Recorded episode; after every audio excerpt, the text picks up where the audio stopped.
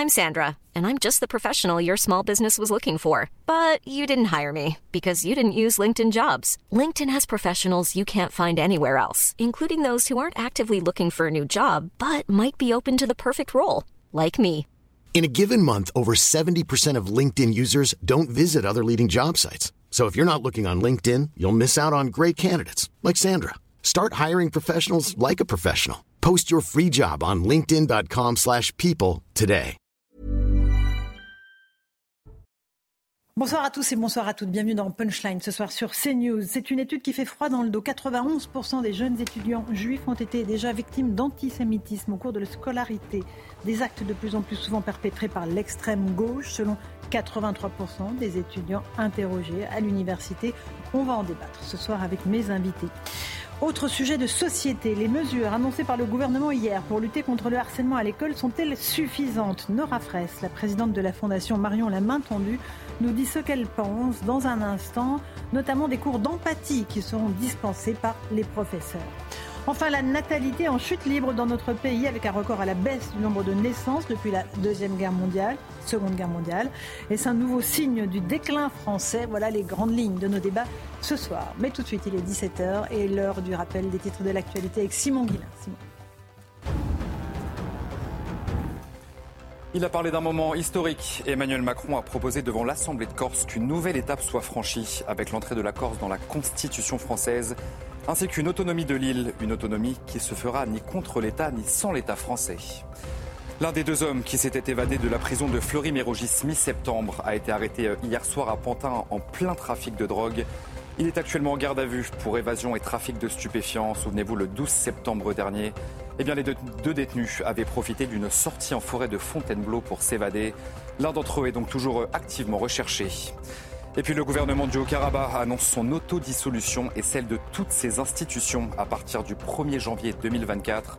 Une annonce qui intervient une semaine après une offensive victorieuse de l'Azerbaïdjan au bout de 30 ans de conflit. Merci beaucoup Simon Guillain pour le rappel des titres de l'actualité. On est euh, en plateau avec Rachel Kahn, essayiste. Bonsoir Rachel, bienvenue. Bonsoir Laurent. On est avec Louis de Ragnel, chef du service politique de Repas. Bonsoir. Bonsoir Laurence. Nous sommes avec Nora Fraisse, donc fondatrice de Marion la. Merci d'être là Nora. Et Céline Pina, journaliste à Causeur. On attend encore Eric Nolot et euh, Jean-Sébastien Ferjou. Visiblement, ils ont des petits problèmes de transport en commun, euh, donc on les excuse. On va évidemment parler dans un instant du harcèlement scolaire avec vous Nora. Mais d'abord, j'aimerais qu'on prenne des nouvelles des recherches qui sont toujours en cours pour retrouver la jeune Lina, 15 ans. Euh, C'est euh, six jours désormais depuis sa disparition, avec une inquiétude évidemment qui est à son comble euh, pour ses proches et tous ceux qui la recherchent. Augustin Donadieu, vous êtes notre envoyé spécial avec Fabrice Elsner. Où est-ce qu'on en est de ces recherches? Toujours 80 gendarmes mobilisés. Et est-ce qu'on a des pistes, de nouvelles pistes ou pas?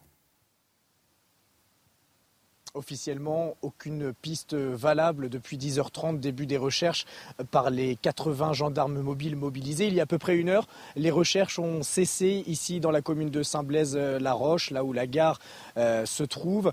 Il faut savoir que nous étions ce matin avec euh, Fabrice, avec ces gendarmes. Nous avons parcouru euh, les champs, les sentiers forestiers, les forêts également très denses.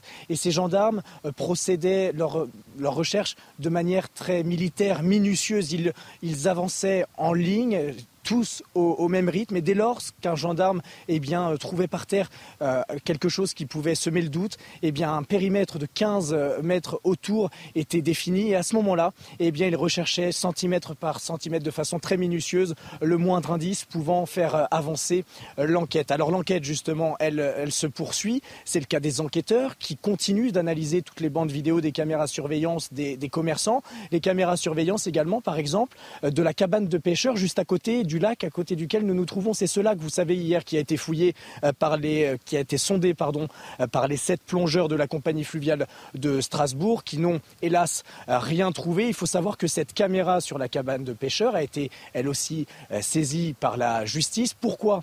Parce que cette caméra, regardez, elle donne ici sur le, la piste cyclable sur laquelle devait arriver Lina pour se rendre à la gare samedi dernier. Cette piste cyclable, la voici. Lina, selon le dernier dernier témoin qu'on en a rencontré, c'est l'ancien maire de la commune de Plaine. Lina aurait été aperçue pour la dernière fois tout en haut de cette piste cyclable. Évidemment, en dehors du champ de la caméra de la cabane de pêcheurs que l'on vient de vous montrer à l'instant. Et donc justement, les enquêteurs euh, tentent, eh bien, via toutes ces caméras de surveillance, de retracer le parcours de Lina. C'est 2 km 9 durant lesquels eh bien, on a perdu la trace euh, de l'adolescente de 15 ans. Pour l'heure, nous n'avons pas, nous, pas connaissance des, conclusions de, cette enquête, mais tout reste possible. Tous les scénarios sont encore envisagés par la procureure de la République de Saverne. Elle nous l'a dit. Sauf que l'hypothèse de la fugue, pour la famille, eh bien, elle n'est que très peu probable. Sa, sa, mère, la mère de Lina nous l'a dit à notre micro hier, sa fille était heureuse, épanouie, pleine de vie. Elle se sentait bien à la fois au niveau familial, au niveau professionnel, qu'au niveau euh, sentimental avec son petit copain. Merci beaucoup Augustin Donadieu et Fabrice Elsner pour ces recherches euh, éprouvantes évidemment pour euh, la famille de cette jeune fille. J'imagine Nora Fresque que vous vous mettez à la place de cette maman et vous vous dites mon Dieu c'est le cauchemar absolu.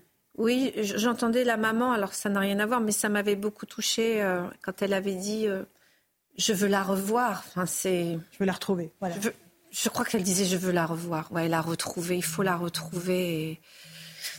Et... ben, je pense que toute la France a envie que cet enfant soit retrouvé dans. Voilà. Mmh j'envoie des pensées à la maman et je sais à quel point c'est difficile, surtout cette attente. Et... Mhm. Céline Pina, on voit que les recherches se poursuivent, évidemment. Euh, chaque centimètre carré euh, de terrain est retourné. Et puis on imagine que l'enquête se poursuit dans, les, proches, évidemment, de, la jeune fille. Bah, c'est euh, assez affreux la situation dans laquelle doit être la famille, parce que si on retrouve quelque chose sur ce terrain, c'est quand même pas un très très bon signe. Donc euh, c'est, ça doit être atroce ces moments où on veut à la fois savoir ce qui s'est passé. On se trouve devant le vide et on sait que peut-être la moindre nouvelle qui arriverait pourrait être encore plus destructrice que cette attente qu'il est déjà. Mhm, absolument. Euh, Rachel Kahn. Oui, euh, forcément des pensées à la maman, évidemment, mais surtout saluer une nouvelle fois le, l'entourage, enfin le, le, village qui s'est mobilisé. Et puis là, sur les images à l'heure où les uniformes sont décriés. C'est vrai qu'on a une mobilisation de ces uniformes et il faut les saluer aussi parce qu'ils mhm. font un travail euh, Vous avez raison. colossal. Bien sûr. Louis Dragnel, euh, l'enquête, il y a des pistes. On imagine que toute la téléphonie euh, de son entourage est épluchée et que voilà, les enquêteurs essayent de, discerner ce qui a bien pu se passer. Oui, et, je pense qu'il y a moins de mystère. J'entendais plusieurs fois la comparaison avec le avec le petit Émile. Il y a, moins de mystère qu'avec le, petit Émile, puisque euh, une adolescente de 15 ans, elle sait se repérer, euh, elle connaît un peu les itinéraires. Euh, voilà, c'est aussi si elle a été embêtée, elle, a une capacité à au moins essayer de se défendre. donc je, les, pistes, en tout cas, sont un peu plus étroites euh, que celle du, du, petit Émile. Euh, ce qu'on sait également, c'est que voilà, il y a des moyens qui sont quand même très importants qui sont déployés et manifestement, en tout cas publiquement, l'enquête semble ne pas donner euh, aboutir à quoi que ce soit. en réalité, aussi très souvent, les, les, enquêteurs ne disent rien, enquêtent dans, dans, la plus grande discrétion et, peut-être sont en train de tirer le fil d'une pelote. En tout cas, c'est ce qu'ils essayent de faire. Espérons-le, espérons qu'ils avancent. Évidemment, évidemment. Espérons que ces recherches surtout aboutissent. On va parler maintenant du harcèlement scolaire, parce que le plan a été annoncé hier par Elisabeth Borne et Gabriel Attal. Euh, prévention, détection et sanctions, trois axes pour ce plan national de lutte contre le harcèlement scolaire. Il y aura dans chaque rectorat des cellules dédiées. Euh, il y aura la saisine du procureur en cas de signalement du harcèlement. Et puis il y aura aussi, ce qu'a annoncé Gabriel Attal, des cours d'empathie qui seront dispensés euh, aux élèves. On écoute le ministre de l'Éducation nationale et je vous passe la parole, Nora Fraisse. L'outil essentiel que nous allons mobiliser, la Première ministre l'a indiqué, c'est le travail avec les élèves dès les petites classes, les cours d'empathie, les cours de respect de l'autre, l'apprentissage du respect de soi et des autres, les compétences psychosociales.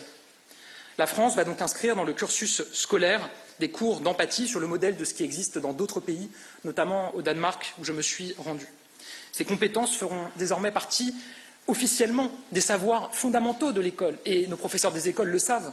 C'est un enjeu absolument essentiel. Ils le font déjà s'agissant de la socialisation, de la découverte et de la gestion des émotions qui s'apprend dès les plus petites classes.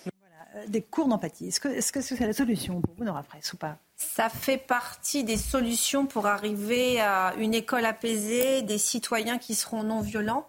C'est quelque chose, moi, que je revendique depuis des années, donc je ne vais pas vous dire que je suis contre. Il a, le ministre a parlé des compétences psychosociales, dont l'empathie. euh, c'est le fait de voir l'autre comme son alter ego, d'agir euh, avec bienveillance. C'est vrai que dans le précédent programme, il était indiqué qu'on devait, les élèves devaient avoir 10 heures par an de la maternelle à la terminale sur ces compétences douces, mhm. en fait, d'une certaine manière. Là, il l'inscrit, et je suis assez contente, dans les, dans les apprentissages fondamentaux. Je lisais pour la rentrée euh, scolaire que la principauté de Monaco, dont on parle pas souvent, on parle souvent du Danemark, Mhm. Mais la principauté de Monaco agit très fortement. Là-dessus aussi. Il y a 5 millions d'élèves et agit très fortement euh, sur ses cours et ses compétences psychosociales. Et cette année, euh, la principauté de Monaco avait décidé d'évaluer. C'est pas mettre une note, mais de voir les mhm. compétences mhm. douces si elles sont, euh, si elles sont, si elles sont acquises. Et, et voilà. Après, ça va être par qui ça va être réalisé, de quelle façon, à quel Qu'est-ce qu'on dit, Nora Qu'est-ce qu'on dit à une classe de 33 gamins pour leur expliquer ce que c'est l'empathie? Allez-y. Moi, moi, je ne sais pas comment, le, en fait, moi, comment le faire? moi, euh, en tant que fondatrice de l'association, j'ai créé il y a 4 ans un atelier qui s'appelle l'hémopathie, qui est intégré dans le programme euh, phare que j'ai mis à disposition, qui s'appelle de la gestion des émotions à l'empathie. Et en fait, c'est comment, à travers des images, à travers son ressenti, comprendre ses émotions pour pouvoir éviter la non-violence et la bienveillance. Il y a beaucoup d'enfants qui ne connaissent même pas leurs émotions ils vont nous dire par exemple la peur et la colère. Qu'est-ce que je ressens? De quoi j'ai besoin? Pour mhm. éviter justement qu'un enfant qui est en colère, il puisse l'exprimer et puisse ensuite se dire bah moi ce dont j'ai besoin face à ma colère c'est peut-être d'écouter de la musique de ressentir de parler ça permet de verbaliser ses émotions ça mhm. permet aussi de développer du vocabulaire il y a une vraie paupérisation du vocabulaire c'est-à-dire qu'on a remarqué que des enfants qui avaient peu de vocabulaire avaient forcément du mal à s'exprimer en faisant très très court. Je n'arrive pas à m'exprimer, je n'arrive pas à parler, j'ai très peu de mots de vocabulaire, donc je vais agir de façon euh, violente, mais surtout de façon euh, physique. Donc mmh. c'est toutes ces compétences douces qu'on nous demande nous adultes quand on cherche un emploi ou voilà, et ben on va essayer de le développer. Et la recherche internationale, notamment les mmh. chaires de recherche au Québec, démontre que quand on a développé ces compétences douces, on a moins d'anxiété, on est meilleur aux apprentissages, on a un meilleur climat scolaire et c'est toute la vie de l'enfant et à terme d'adulte qui est changé. Donc allons vers une France apaisée. Et Eric Nolot, on se posait la question hier de ces cours d'empathie. On se disait, mais on, en est donc arrivé là, à devoir apprendre à côté du français, de l'histoire, euh, de, des maths, l'empathie. Évidemment, mais euh, écoutez, on jugera ces annonces euh, aux actes, mais au moins il y a des intentions, parce que pendant des dizaines d'années, il n'y a pas eu il n'y a pas eu même d'intention, il y a eu une inaction, une inaction qui a culminé avec le, le précédent, le précédent titulaire du ministère de l'Éducation nationale, Monsieur Papendial. Enfin, il n'était pas inactif seulement dans ce domaine, il était inactif dans tous les domaines. Donc, donc au moins, il y a une prise de conscience. Mais moi, ce que je remarque, c'est que ça me paraît quand même équilibré. Il y a une partie pédagogique avec l'empathie et il y a une partie répressive avec tout ce qui se passe sur les réseaux sociaux, à condition que les réseaux sociaux, évidemment, collaborent. Mais moi, je suis tout à fait favorable à l'interpellation des petites crapules qui pratiquent l'intimidation, qui pratiquent le harcèlement dans la salle de cours. Il faut envoyer des signaux forts. des policiers dans la salle de cours. Ça, ça vous avait pas choqué la semaine dernière Mais absolument pas. Je suis hmm. pour que ça se généralise parce qu'il faut nommer les choses ces petites crapules sont des crapules, des parangons de lâcheté et de sadisme. Ils doivent avoir affaire d'abord aux flics et ensuite à la justice. Donc, si on tient les deux Vous êtes très cash là. Hein, ah mais moi je dis, je, dis comme il faut. je pense que ces gamins, ils sont, ils sont pas stupides, les harceleurs. Ils voient bien qu'il y a une impunité jusqu'à présent, à peu près totale. Là, la peur est en train de changer de camp et l'impunité est en train de disparaître. Bon, alors, la pédagogie, c'est bien. Il faut absolument qu'elle marche avec la répression. Et la répression toute seule ne marchera pas sans, mhm. sans empathie. Après, il y a quelque chose qui est un peu inquiétant dans ce que vous avez dit. C'est qu'en effet, euh, la, le, le, le déchaînement du harcèlement est lié à l'effondrement en fait du niveau scolaire. Vous avez des gamins qui sont de plus en plus démunis par rapport à la langue française, qui ne la maîtrisent pas, ni à l'écrit, ni à l'oral, et qui n'arrivent plus à s'exprimer que par une forme de violence un peu viscérale. Voilà. Donc je, pense que c'est un chantier global qu'il faut ouvrir. Préciser la polarisation du vocabulaire. Je n'ai pas parlé uniquement de la France. Hein.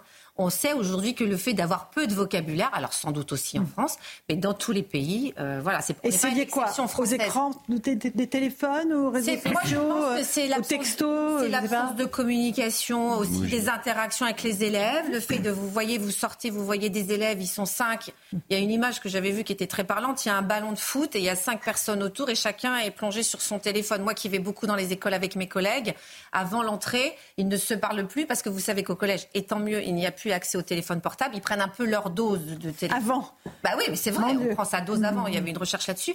Donc la paupérisation, c'est en général. Mais vous avez raison, il faut remettre l'écriture, le vocabulaire et surtout aider des parents qui eux-mêmes ont des difficultés à communiquer, ont un peu de vocabulaire. Il faut le faire parent-enfant. Et on y gagnera. Mais l'empathie, c'est aussi, je ne sais pas si c'est un aveu d'échec pour moi, c'est aussi dire si on est obligé de mettre des cours d'empathie, c'est qu'on est devenu extrêmement violent nous-mêmes et qu'on n'arrive pas à être bienveillant, même nous en tant qu'adultes, vis-à-vis des autres.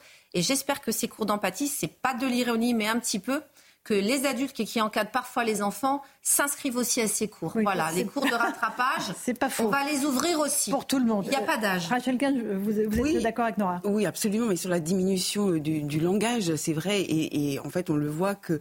On, le, c'est, c'est, je crois qu'en totalité, il doit y avoir 300 mots au maximum mm. que les enfants utilisent, que les adolescents utilisent, mais c'est lié aussi à l'absence de lecture oui. de, de, lecture, d'écriture.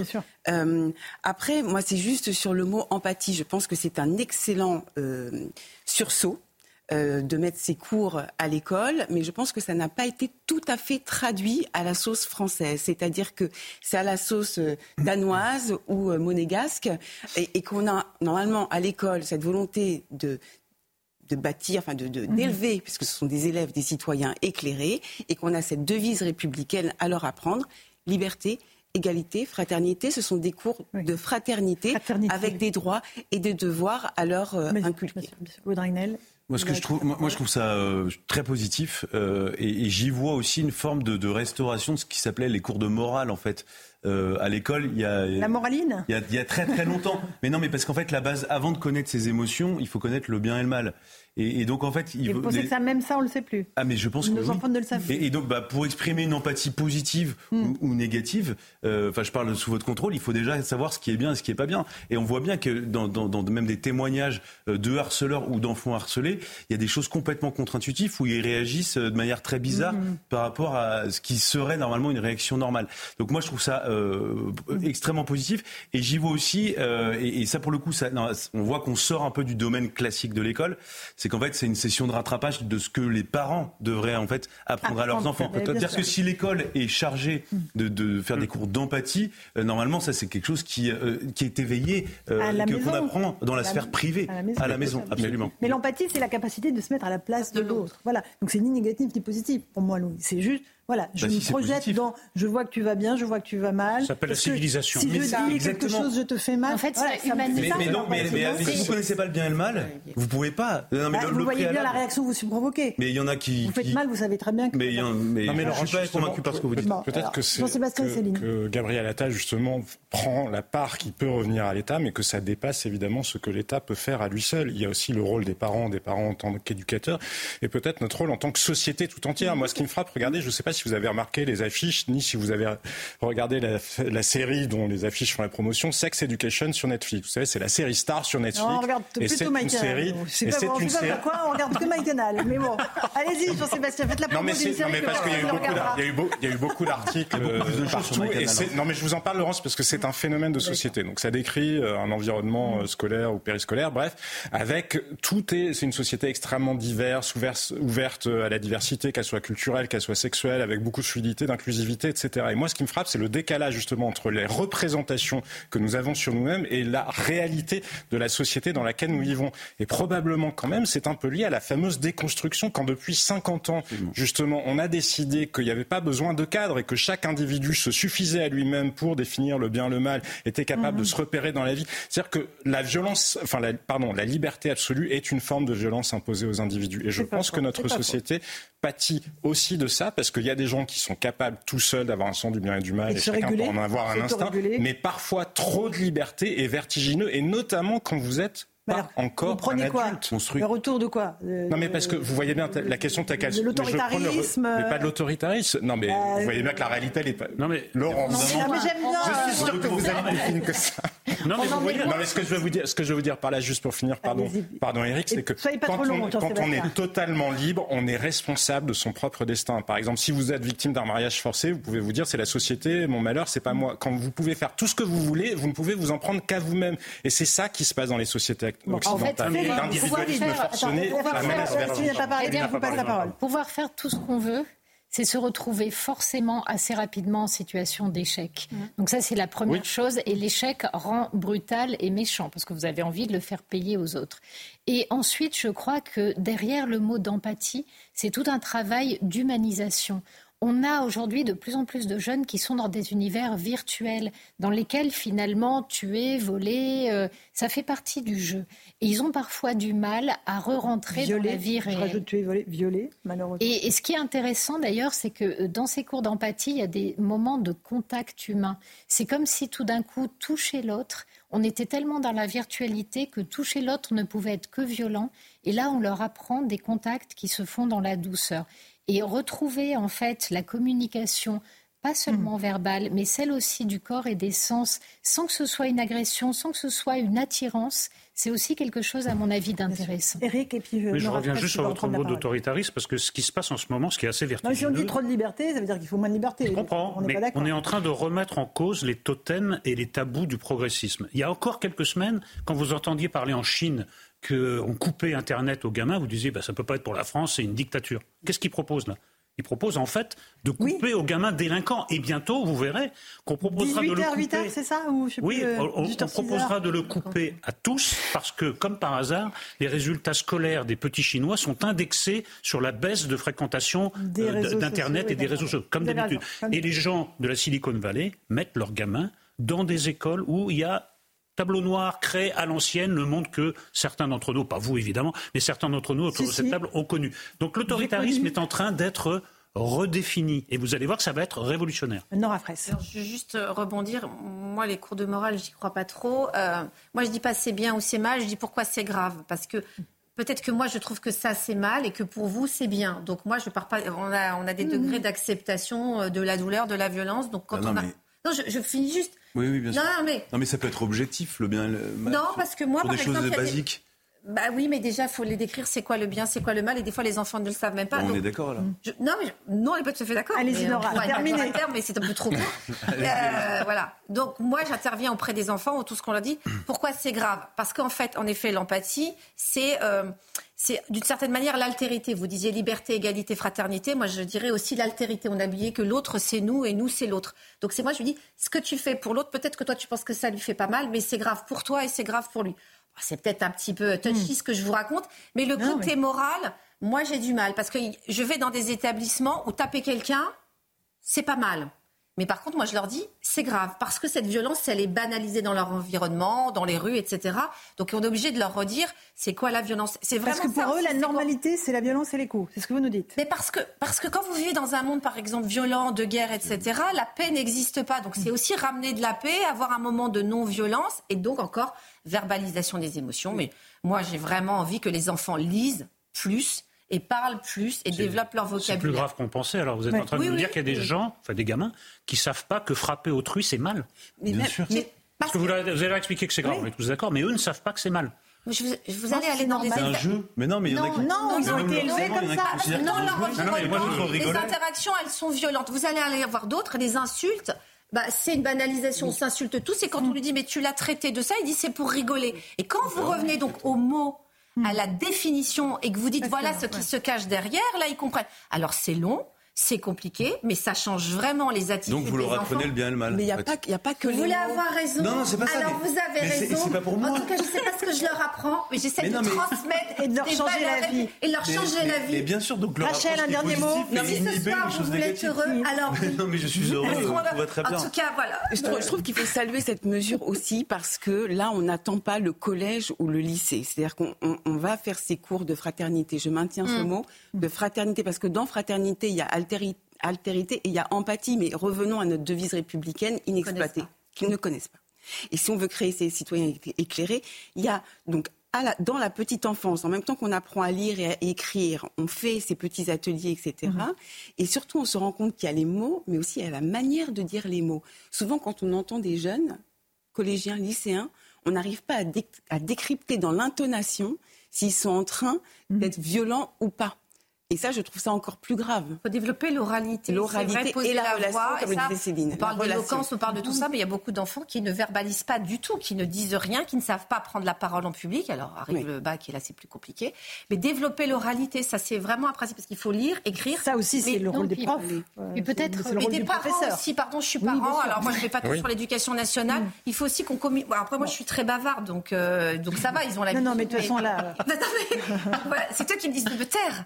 Mais euh, donc c'est très mal. Ils me font une leçon de morale, cher monsieur. Mais la violence. Un dernier mot, Céline. dans un environnement qui peut être violent, la violence peut être une réponse qui semble juste. Donc la question aussi, avant la condamnation, c'est d'écouter l'histoire que l'enfant a racontée pour justement lui montrer à quel moment ça vrille, à quel moment ça hmm. ça se passe pas, parce qu'un enfant dont vous condamnez la violence, qui s'estime victime d'une injustice et qui pense avoir simplement réagi, il peut aussi mal réagir. Et s'enferrer dans la violence. Voilà. Merci beaucoup Nora Merci à vous. fondatrice de Marion, la, la, main tendue. Vous avez été très claire. Merci beaucoup. Une petite pause, on se retrouve dans un instant. Absolument. 17h30, on se retrouve en direct dans Punchline sur CNews. Tout de suite, le rappel des titres de l'actualité avec Simon Guillain. La stupeur en Espagne. Un élève de 14 ans a poignardé ce matin deux élèves et trois professeurs dans un collège du sud du pays. L'adolescent armé de deux couteaux a porté plusieurs coups aux victimes peu de temps après le début des cours. Quatre des cinq blessés ont été transportés à l'hôpital et l'élève auteur des coups de couteau a lui été immédiatement interpellé. L'enseigne Minelli, placée en redressement judiciaire par le tribunal de commerce de Marseille. Une décision pour préparer la cession à un nouvel actionnaire afin de garantir une poursuite d'activité la plus efficace possible. L'enseigne spécialisée dans la chaussure emploie 500 salariés et compte 120 boutiques en France. Et puis nous avons appris aujourd'hui le décès de l'acteur Michael Gambon, notamment connu pour avoir incarné au cinéma le personnage de Dumbledore dans Harry Potter. En 50 ans de carrière, il a remporté 5 BAFTA et incarné le directeur de l'école des sorciers dans 6 épisodes de la saga Harry Potter. Michael Gambon est décédé à l'âge de 82 ans. Merci beaucoup Simon Guillain pour le rappel des titres de l'actualité. Eric Revel est là. Eric Revel, bien sûr. Eric Nolot. je, suis non, mais voilà, euh, mon cher Eric, pardon. Euh, Eric Nolot, euh, Rachel Kahn, Louis de Ragnel, Jean-Sébastien Ferjou, Céline Pina. On va parler de l'antisémitisme avec cette étude qui fait froid dans le dos. 91% des jeunes étudiants juifs ont été victimes d'un acte d'antisémitisme au cours de leur scolarité. Ça va de la plaisanterie antisémite jusqu'à l'agression. On va faire le point avec le sujet de Mathilde Couvillère-Flornois et Karen Bouteloup et on en débat ensuite. Les universités pointées du doigt. Selon l'enquête IFOP commandée par l'Union des étudiants juifs de France, 91% des étudiants juifs disent avoir été victimes d'un acte antisémite, allant de la blague douteuse à l'agression au cours de leurs études. Un chiffre alarmant qui démontre une certaine banalisation de ces faits. Dans le détail, 89% d'entre eux ont déjà subi une remarque stéréotypée et 7% ont subi une agression physique. L'antisémitisme, 77% des étudiants juifs affirment qu'il est répandu loin devant les autres discriminations comme le racisme, le sexisme et l'homophobie.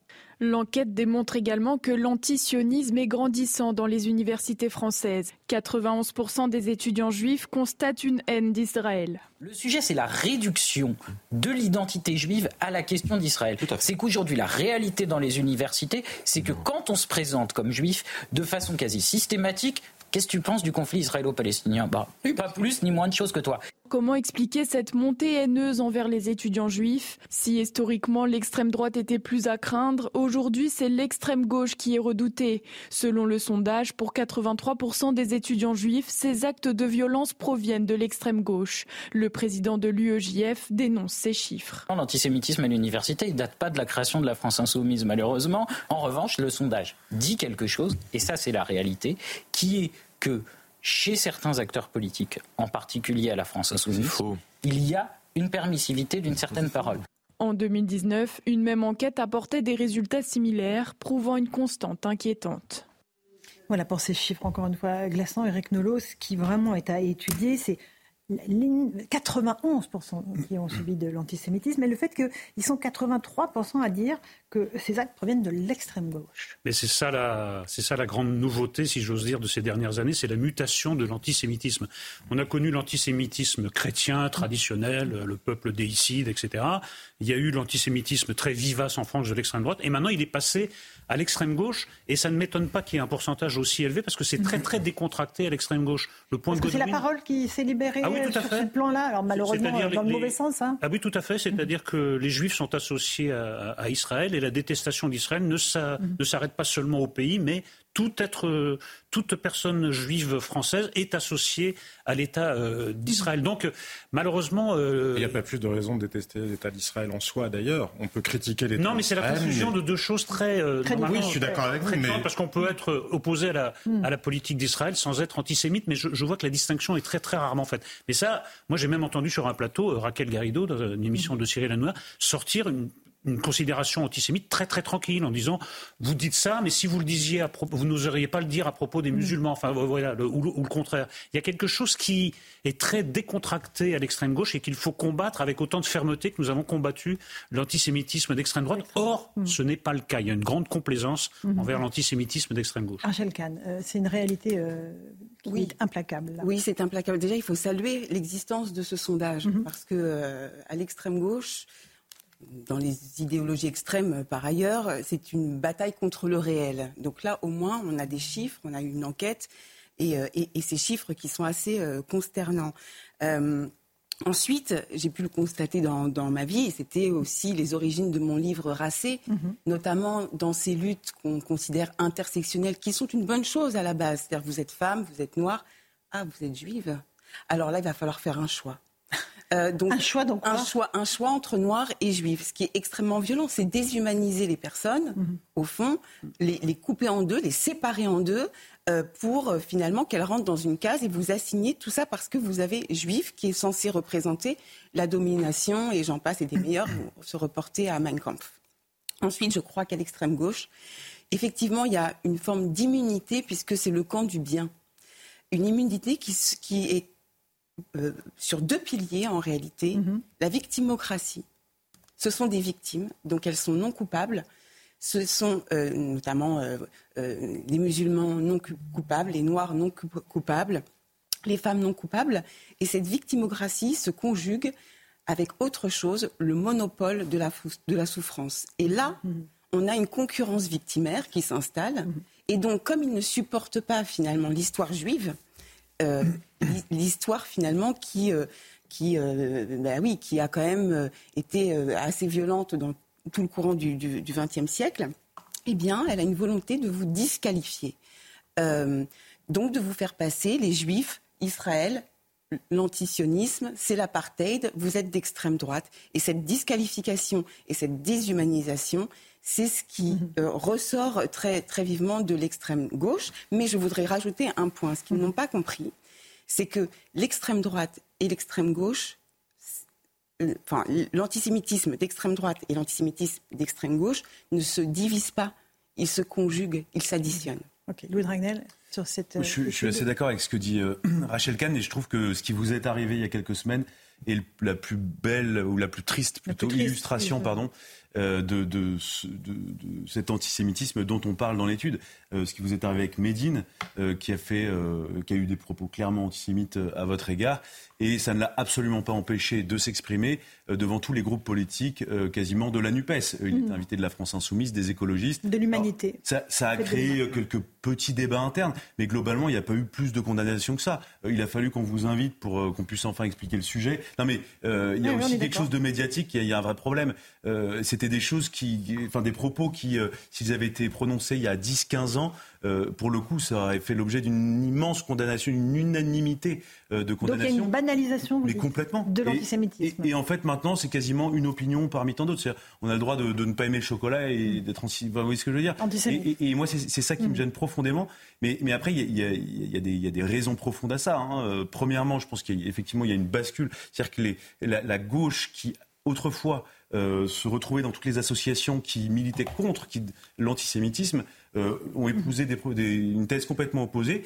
Et puis, il y a une progression aussi de l'islam dans la société, un islam clairement antisémite euh, contre les juifs euh, et qui traite les juifs de mécréants systématiquement et qui considère, c'est un peu ce que vous disiez, hein, que le, les, les, amis d'Israël, les juifs de manière globale sont responsables de la persécution des musulmans dans le monde. Et ça, c'est un discours qui mmh. prospère. Il y a beaucoup de gens qui y croient. C'est ça que je trouve terrifiant. Et enfin, dernière chose, euh, ce qui est très important, c'est que moi, c'est la première fois que je vois quelque chose d'un peu documenté. Alors, ça reste mm. une étude, ça reste un sondage. Euh, ce qui serait intéressant, c'est d'avoir un peu une confirmation, d'avoir, euh, d'aller un peu plus dans le détail avec ce qu'on appelle une étude qualitative pour essayer de comprendre vraiment euh, tous les ressorts, les fondamentaux de, de cette progression. Mais je trouve que c'est vraiment un signal d'alarme extrêmement, inquiétant. Euh, voilà. On est d'accord. C'est en fait, et Jean-Sébastien. On a un certain nombre de documentations. Rappelez-vous ce qu'on appelait euh, l'ALIA euh, française. L'ALIA française, c'est les gens qui partent notamment de Seine-Saint-Denis, du Val d'Oise, mmh. des villes extrêmement populaires pour aller dans le 92, dans le 78. Et elle fuit quoi?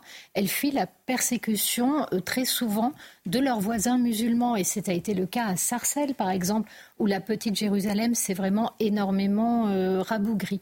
Ça, c'est le premier point. Deuxième point, rappelez-vous, quand on fait régulièrement le bilan euh, des actes antireligieux. Euh, les juifs en France, c'est 1% de la population. Quand vous prenez les actes antireligieux, il y en a à peu près 1000 qui sont qualifiés d'actes antichrétiens.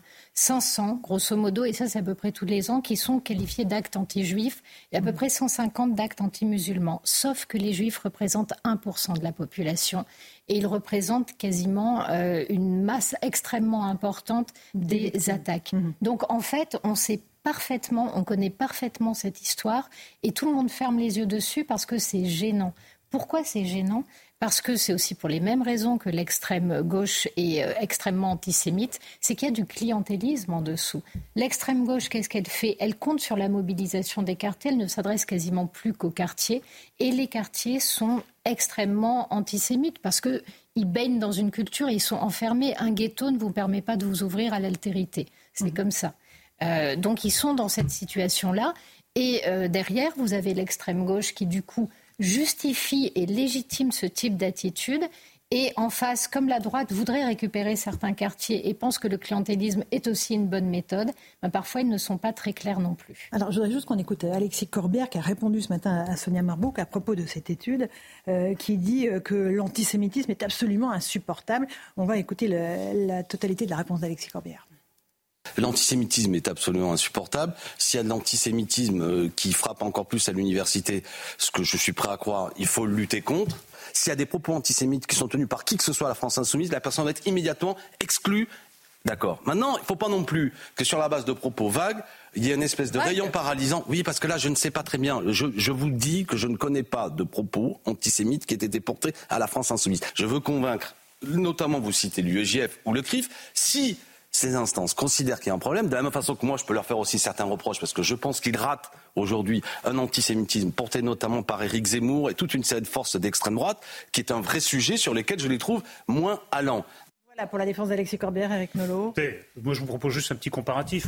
Le tollé qu'a provoqué le jeu de mots de Jean-Marie Le Pen dans le temps, du rafour crématoire, mmh et le peu d'écho qu'a eu le jeu de mots absolument immonde de Médine sur vous. Rachel Kahn. Vous voyez bien qu'il y a une complaisance envers l'antisémitisme d'extrême gauche, alors que l'antisémitisme d'extrême droite, il y a eu même un front républicain pour condamner ce jeu de mots qui était tout aussi consternant. Et puis ensuite, écoutez, on ne peut pas appeler à lutter contre l'antisémitisme et à soutenir l'islamisme sous la forme de l'islamo-gauchisme, comme le fait Alexis Corbière et tous les autres. Alexis Corbière a quand même euh, déclaré publiquement que Samuel Paty avait mal fait son travail. Vous ne pouvez pas en permanence envoyer des gages aux plus antisémites de tous, qui sont les islamo-gauchistes et les islamistes, et en faire, euh, après jouer les belles âmes outragées à la télévision. Il y a quelque chose qui ne va pas. oui, je, crois qu'il, enfin, tout le monde connaît l'antisémitisme d'extrême droite, et, cette histoire-là, malheureusement, a fait des victimes euh, en France, mais il y a aussi une tradition intellectuelle antisémite à la, gauche ou à l'extrême gauche. Euh, regardez Fourier, regardez Proudhon, regardez un certain nombre de gens qui étaient proches de Engels ou Marx, regardez le socialiste Jules Gued, c'était une tradition fermement établie. Donc ça n'a rien de très nouveau, parce qu'il y a la dimension conflit moyen-oriental, évidemment, qui ressurgit aujourd'hui de manière totalement euh, fantasmée quand on rejoue le conflit israélo-palestinien en France. Et il y a la dimension anticapitalisme, puisque mm. l'extrême gauche a tendance à assimiler le capitalisme euh, aux juifs, de manière d'ailleurs euh, parfaitement délirante aussi. Donc ce sont ces deux dimensions-là qui se conjuguent aujourd'hui avec une complaisance absolue. Regardez, ça fait des années, quand il y a plus de dix ans maintenant sur Atlantico, nous alertions sur la fameuse Aliyah dont parlait euh, Céline Pina. Qu'est-ce qu'on nous répondait avec des enfants, des familles juives qui ne mm. pouvaient plus scolariser les enfants dans des établissements scolaires en Seine-Saint-Denis? On nous répondait que c'était par islamophobie que nous le disions et que ça, ça relevait de l'islamophobie que de le dire. Qu'est-ce qu'on a fait? Personne n'a réagi. Que se passe-t-il maintenant? Il n'y a quasiment plus d'élèves juifs dans les établissements scolaires publics de Seine-Saint-Denis. Et la tribune qui a été publiée la semaine dernière par Gérard Miller, vous, savez, le fameux mhm. psychanalyste proche de Jean-Luc Mélenchon, disant que les juifs français ont perdu leur morale parce qu'ils seraient, selon lui, tous basculer du côté de l'extrême euh, droite, participe aussi de ce mouvement-là. Et il y a une dérive qui est vraiment extrêmement inquiétante. On a vu aussi à la fête de l'UMA, Ercilia Soudet, vous savez, la fameuse députée NUPS, qui est présidente du groupe d'études sur mmh. l'antisémitisme à l'Assemblée nationale, ce qui est quand même une triste ironie quand on voit les types de positions qu'elle adopte à propos du conflit israélo-palestinien. Euh, elle était à côté du BDS, vous savez, le fameux mouvement de boycott euh, d'Israël qui a été considéré comme illégal en France. La Cour européenne des droits de l'homme a dit que ça ne l'était pas, sauf que euh, quand on regarde l'interprétation juridique exacte, si ça l'est quand c'est antisémite, et en général ça l'est. On ne veut pas le voir. D'accord. Euh, Louis Dorinel, un dernier mot. Oui, non, mais quand j'écoute euh, Alexis Corbière, en fait, il, essaye de, justifier, de, de défendre l'extrême gauche en expliquant que en fait, il y a autant d'antisémitisme à gauche qu'à droite. En réalité, aujourd'hui, si on est honnête tout autour de ce plateau, euh, l'antisémitisme de droite a disparu ou quasiment disparu. À part peut-être zéro. Civitas, on a vu des gens. Non, mais c'est rien du tout. ça fait combien aux élections non, mais ça fait zéro aux élections. Aujourd'hui, objectivement, euh, vous trouverez pas un mot antisémite dans la bouche de Jordan Bardella, de Marine Le Pen, de François-Xavier Bellamy, d'Éric Ciotti. Enfin, toutes les composantes de la droite représentées aux élections présidentielles, à l'Assemblée nationale, au Parlement européen ou au Sénat, moi, j'ai jamais entendu une phrase antisémite, ou alors, de toute façon, elle aurait été mm. condamnée. Et, on sait que d'eux-mêmes, les partis auraient exclu euh, les membres euh, qui auraient prononcé de, tels propos. En revanche, euh, le seul antisémitisme que moi j'observe, que j'entends depuis dix ans, il vient quasiment exclusivement de la gauche et de l'extrême gauche. et d'ailleurs souvent avec une confusion c'est un peu ce que disait Eric Nolot, c'est-à-dire que souvent sous couvert de, d'être euh, antisioniste, en fait c'est une manière déguisée euh, de, de, pour cacher son antisémitisme profond, parce que l'argument le meilleur, c'est de dire mais voilà j'ai le droit d'être contre ce que fait l'État d'Israël, euh, contre les Palestiniens, et c'est le meilleur moyen en fait de, d'être, de, de, faire prospérer le véritable antisémitisme. Rachel, vous voulez terminer? Juste un dernier mot, l'antisémitisme n'est pas une opinion, c'est un délit. C'est un délit dans notre pays. Et c'est faux de dire que tous les juifs ont basculé vers l'extrême droite, puisque la candidature d'Éric Zemmour a profondément divisé la communauté juive entre, en effet, une partie qu'il soutenait et une partie qu'il combattait même assez violemment. Tout ça est faux. Tout ça est faux. Oui, mais ça permet, ça permet c'est la technique de disqualification. Si vous dites les juifs sont passés à l'extrême droite ou les juifs sont islamophobes, ça, vous permet de, taper dessus. Bien sûr. Non, mais ça les essentialise, c'est-à-dire qu'on est encore dans un groupe qui, parce qu'il est juif, est censé avoir tel ou tel comportement, ce qui est profondément choquant. Puis à la limite, peu importe en fait. Non mais, euh, l'antisémitisme, vous avez le droit de penser ce que vous voulez si vous êtes juif. L'antisémitisme. Euh, les réponses qu'ont fait les gens qui ont été nommés et attaqués euh, dans ce papier, et ils leur ont tous répondu sur la même ligne en disant mais je ne vote pas parce que je suis juif, j'ai des tas de raisons de faire mes choix et elles, me sont propres. Et en fait, c'est l'essentialisme. Voilà, il niait complètement ça. Et peut-être le dernier point qui est très intéressant, c'est pourquoi une telle violence dans l'antisémitisme? C'est parce qu'en fait, quand vous méprisez les gens, mais finalement, le simple fait de les mépriser déjà vous vous élève. Là, euh, dans le cas des Juifs, c'est pas du mépris, c'est ah, de la crainte parce qu'on donne l'impression de vous élever. Non, on les voit comme supérieurs. Et quelqu'un ah. qui vous est supérieur, ben, vous ne pouvez pas le réduire en esclavage. Il y a que l'inférieur, on peut le traiter comme une bête. Le supérieur, il faut l'éliminer parce que sinon, c'est lui qui vous élimine. Donc, il y a quelque chose de profondément violent dans l'antisémitisme encore plus, si c'est possible, que dans le racisme. Hmm, un mal qui est donc toujours présent dans notre pays, et c'est ça le drame de, cette étude, hmm. évidemment. Euh, je voudrais juste terminer par euh, toute autre chose, euh, à propos d'un animateur radio qui s'appelle Bruno Guillon, vous avez peut-être entendu parler ces derniers jours, il a subi un, un cambriolage euh, dans sa maison euh, des Yvelines. sa famille et lui ont été séquestrés, sa femme a été ligotée, leur enfant a été pareil ligoté. Et ce matin, il était présent sur l'antenne Fun Radio pour raconter ce qui s'est passé, pour faire un petit trait d'humour, comme quoi parfois on peut se sortir des situations les plus difficiles par un trait d'esprit. Écoutez-le. Euh, je pense que vous avez vu, comme tout le monde, ce qui s'est passé euh, chez moi hier. J'ai été victime d'une agression. J'ai retenu deux choses de ce truc. La première, c'est qu'on est riche que de ses amis. Merci pour tous les messages euh, que vous m'avez fait parvenir. Je, je, voilà, et je crois que l'amour des gens, c'est ce qu'il y a de plus important. J'ai reçu des, des c'est même pas des centaines, des milliers de messages de mes proches et beaucoup de gens que je connaissais pas, qui sont des auditeurs ou des téléspectateurs. Et c'est la première leçon que je retiens, c'est qu'on est riche que de ses amis. Et la deuxième leçon que je retiens, et celle-ci, je vais vraiment la garder pour toute ma vie, c'est il faut garder un slip quand on dort. on ne sait jamais comment on va être réveillé le matin. Voilà pour le trait d'humour. il est courageux quand même. Le, courage c'est bien, l'humour euh, c'est bien, les amis c'est bien, mais il est au tout début, c'est les deux, trois jours. Mm. Voilà, vous allez voir que le traumatisme, mm-hmm. il faut le surveiller de près parce qu'on va voir. Son, je crois que le, gamin avait 14 ans. Sa femme, euh, sa femme était là aussi. Ils ont été menacés avec une arme à feu, avec un marteau. Ce. C'est pas quelque chose dont on se remet en 48 heures. Donc euh, sa première réaction est très bien, mais vraiment continuons à le, soutenir, à lui exprimer notre, amitié, et notre soutien parce que peut-être que le plus dur est maintenant. Qui est Louis Dragnel peut-être sur euh, le cas de Bruno Guillon? Ah, moi, je trouve que, enfin, je, je connais pas les syndromes post-traumatiques. Vous avez sans doute raison, mais je, je trouvais plutôt sympathique de voir qu'il réagit euh, avec euh, beaucoup de hauteur et de recul, je trouve, par rapport à ça. Mais euh, encore une fois, les, syndromes, ils sont. On, verra dans trois jours peut-être que mm. être attaqué chez soi, c'est quand même la sphère. Être attaqué dans la rue, ça peut déjà être traumatisant, mais être attaqué chez soi au moment, en plus, quand vous êtes endormi, c'est-à-dire par définition à votre moment le plus euh, vulnérable, c'est un traumatisme parce qu'ensuite, et il y a beaucoup de gens, même quand ils n'ont pas été attaqués, qui vivent dans la terreur parce qu'ils vivent dans des quartiers où ils savent qu'ils peuvent être justement attaqués. Il n'y a pas que du homejacking chez les riches, hein. il y a aussi des cambriolages à domicile, tout simplement de plus en plus d'intrusions à domicile quand les gens y sont, exactement, et pas forcément pour les menacer en soi, mais enfin ça n'empêche pas que si vous croisez quelqu'un mhm. chez vous euh, dans la cuisine, c'est traumatisant parce qu'ensuite toute votre vie, toutes les nuits, le moindre craquement, vous avez et pour des enfants a fortiori mhm. encore plus. Et c'est le, nombre de cambriolages de cet ordre-là explose littéralement en France, et malheureusement pour euh, Bruno Guillon, il y a des statistiques qui avaient été publiées l'année dernière aussi qui montraient que les quartiers les plus menacés sont les quartiers résidentiels, riches, entre guillemets, qui juxtaposent des quartiers pauvres, comme ça peut être souvent le cas dans les Yvelines, vous en parliez. Céline, un mot peut-être sur ce cambriolage, Rachel non? En fait, simplement dire que quand vous êtes élu euh, en banlieue et dans des villes justement où vous avez ce type de cohabitation entre des quartiers résidentiels qui sont contre des quartiers, et eh ben en fait, ces histoires de, de elle date d'il y a. Vous faites beaucoup d'anglicisme, hein, mais bon, c'est pas grave. On est, dans punchline. Oui, en fait, je sais pas. Je vous pardonne. des cambriolages, enfin des. Des saucissonnages. En fait, disons de, prise, de prise d'otages dans les maisons. S'il y a un mot anglais, c'est parce qu'on pensait que c'était réservé à la sphère américaine. ça fait dix ans que ça existe en France.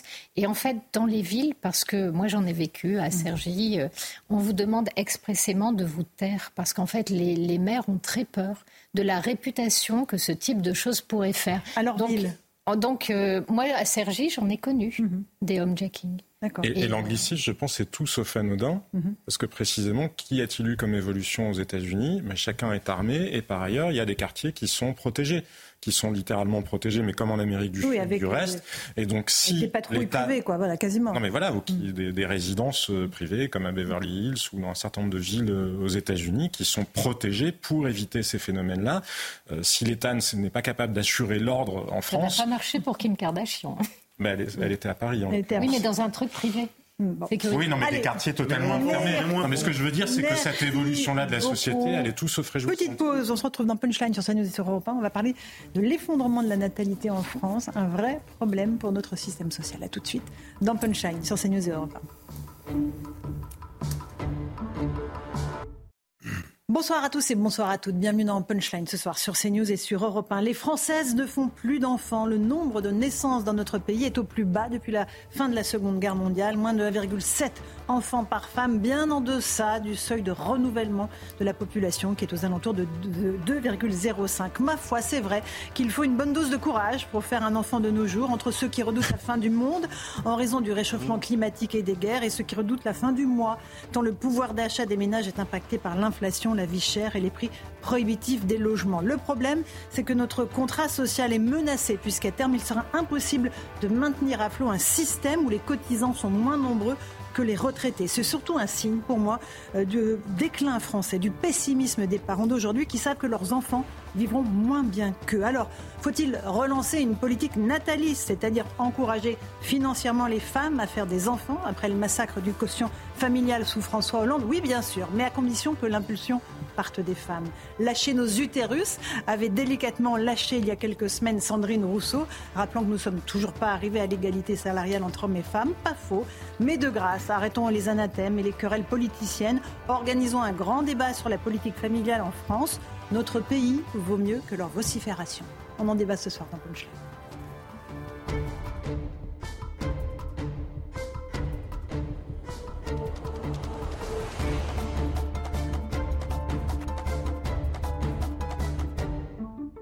Il est pile 18h, bienvenue sur Europe 1 et sur CNews. On parlera de la natalité dans un instant dans l'émission. Mais d'abord, le rappel des titres de l'actualité. Les recherches se poursuivent dans le Barin pour tenter de retrouver Lina, la jeune adolescente de 15 ans portée disparue depuis samedi. 80 gendarmes sont mobilisés euh, aujourd'hui à Saint-Blaise-la-Roche pour ratisser le secteur. On sera sur place dans un instant avec notre envoyé spécial.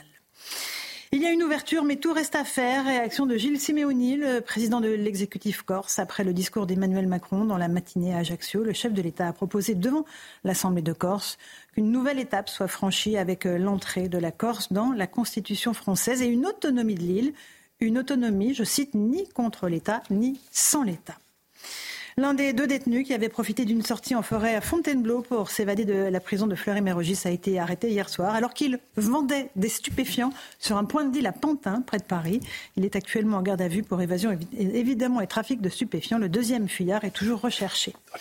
Enfin, la stupeur en Espagne. Un élève de 14 ans a poignardé ce matin deux élèves et trois professeurs dans un collège du sud du pays. L'adolescent armé de deux couteaux a porté plusieurs coups aux victimes. Peu de temps après le début des cours, quatre des cinq blessés ont été transportés à l'hôpital.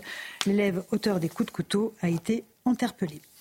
Enfin, un mot d'économie. L'enseigne Minelli, placée en, redressement judiciaire par le tribunal de commerce de Marseille. Une décision pour préparer la cession à un nouvel actionnaire, et cela afin de garantir une poursuite d'activité la plus efficace possible. L'enseigne spécialisée dans la chaussure emploie 500 salariés et compte 120 boutiques en France. Voilà, 18h et 2 minutes. On est en direct dans Punchline CNews Europe 1 avec Eric Nolot. Bonsoir Eric.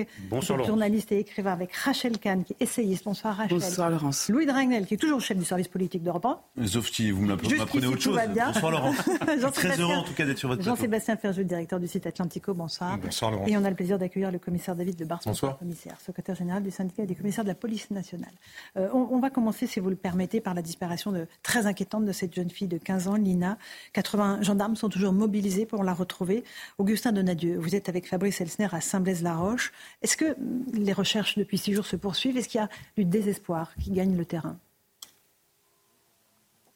Je vous confirme que les recherches se poursuivent, elles se sont poursuivies euh, toute euh, la journée. Le désespoir ici, il arrive euh, peu à peu et je vous en parlerai dans un instant puisqu'on était avec Tao, le petit ami de Lina. Mais effectivement, les recherches, elles ont redébuté ce matin dès 10h30 avec 80 gendarmes mobiles qui ont été mobilisés pour deux ratissages, pardon, dans un sentier forestier, dans une forêt, dans les champs. Ils ont ratissé jusqu'à 2 km autour des deux étangs, là où les chiens pisteurs ont perdu la trace de Lina. Lina disparue euh, samedi dernier avec Fabrice Elsner. On est actuellement euh, justement sur la piste cyclable que devait emprunter Lina? C'est ici, sur cette piste sur laquelle nous nous trouvons, que l'ancien maire de la commune de Plaine où réside euh, la mère de, Lina, c'est ici que l'ancien maire a aperçu pour la dernière fois Lina. C'était samedi aux alentours de 11h22, entre 11h15 et 11h30. Je vous l'ai dit, nous avons rencontré il y a quelques instants la famille de Lina qui n'a pas souhaité s'exprimer euh, à, notre, à notre micro européen CNews. Nous avons longuement échangé avec euh, Tao, le petit ami de Lina, qui est évidemment très fatigué, qui compte les jours depuis euh, maintenant samedi, la disparition de Lina. Et Tao qui vit extrêmement mal les différentes formes de harcèlement qu'il subit sur les réseaux sociaux et surtout la comparaison de certains internautes avec certains faits divers que les Français connaissent bien. Cette famille attend euh, des nouvelles des enquêteurs et de toutes ces recherches qui, jour après jour, ne donnent rien successivement. Merci beaucoup Augustin Donadieu avec Elsner sur place. Commissaire Lebars, effectivement, euh, ce jeune homme euh, subit un harcèlement euh, sur les réseaux sociaux. L'enquête progresse, on n'a absolument rien à dire sur ce sujet. Au bout de six jours, là on voit qu'il y a un ratissage méthodique du terrain. Il y a le travail que l'on voit des enquêteurs, puis il y a ce qu'on ne voit pas, commissaire Lebars. Qu'est-ce qui se passe dans la coulisse? Sur quoi travaillent les enquêteurs? De ce que vous savez de ces enquêtes-là? Sur toutes les pistes, le, la règle dans une, dans une enquête criminelle, c'est d'ouvrir toutes les portes euh, pour, euh, s'il faut, les fermer après. C'est-à-dire de ne jamais négliger la moindre piste. Euh, le, le, ratissage, les gendarmes qu'on voit sur le terrain, c'est la partie euh, immergée de l'iceberg. On les voit euh, sur instruction du, du, magistrat et des, et des, OPJ qui font l'enquête pour faire des recherches. Donc ça, c'est l'option accident ou meurtre avec le corps qui serait dissimulé ou qui, se, qui se trouverait sur un, sur un endroit donné ou pas seulement, aussi la recherche d'indices, parce qu'on peut trouver, on ne sait jamais, mhm. en dehors du sentier qu'elle était censée prendre, peut-être un indice matériel, une odeur, une trace, euh, etc. Mais il y a d'autres hypothèses, euh, pour rester optimiste, parce qu'il faut le rester, et les enquêteurs, c'est aussi leur devoir d'être optimiste. Il y a l'hypothèse, même si la famille n'y croit pas, d'une fugue très organisée, parce que là, pour le coup, au bout de six jours, mhm. ça voudra dire que cette fugue est très organisée puisqu'il n'y a strictement, a priori, aucune trace euh, dans les mains des enquêteurs. Ni téléphonie, ni carte bancaire, rien ne se passe. Rien ne se passe, mais pour autant, elle ne peut pas être écartée, parce qu'il y a des disparitions volontaires euh, dans la vie par centaines, hein, en France comme dans d'autres pays, où des gens disparaissent, et certains arrivent à disparaître définitivement. C'est rare, mais ça arrive.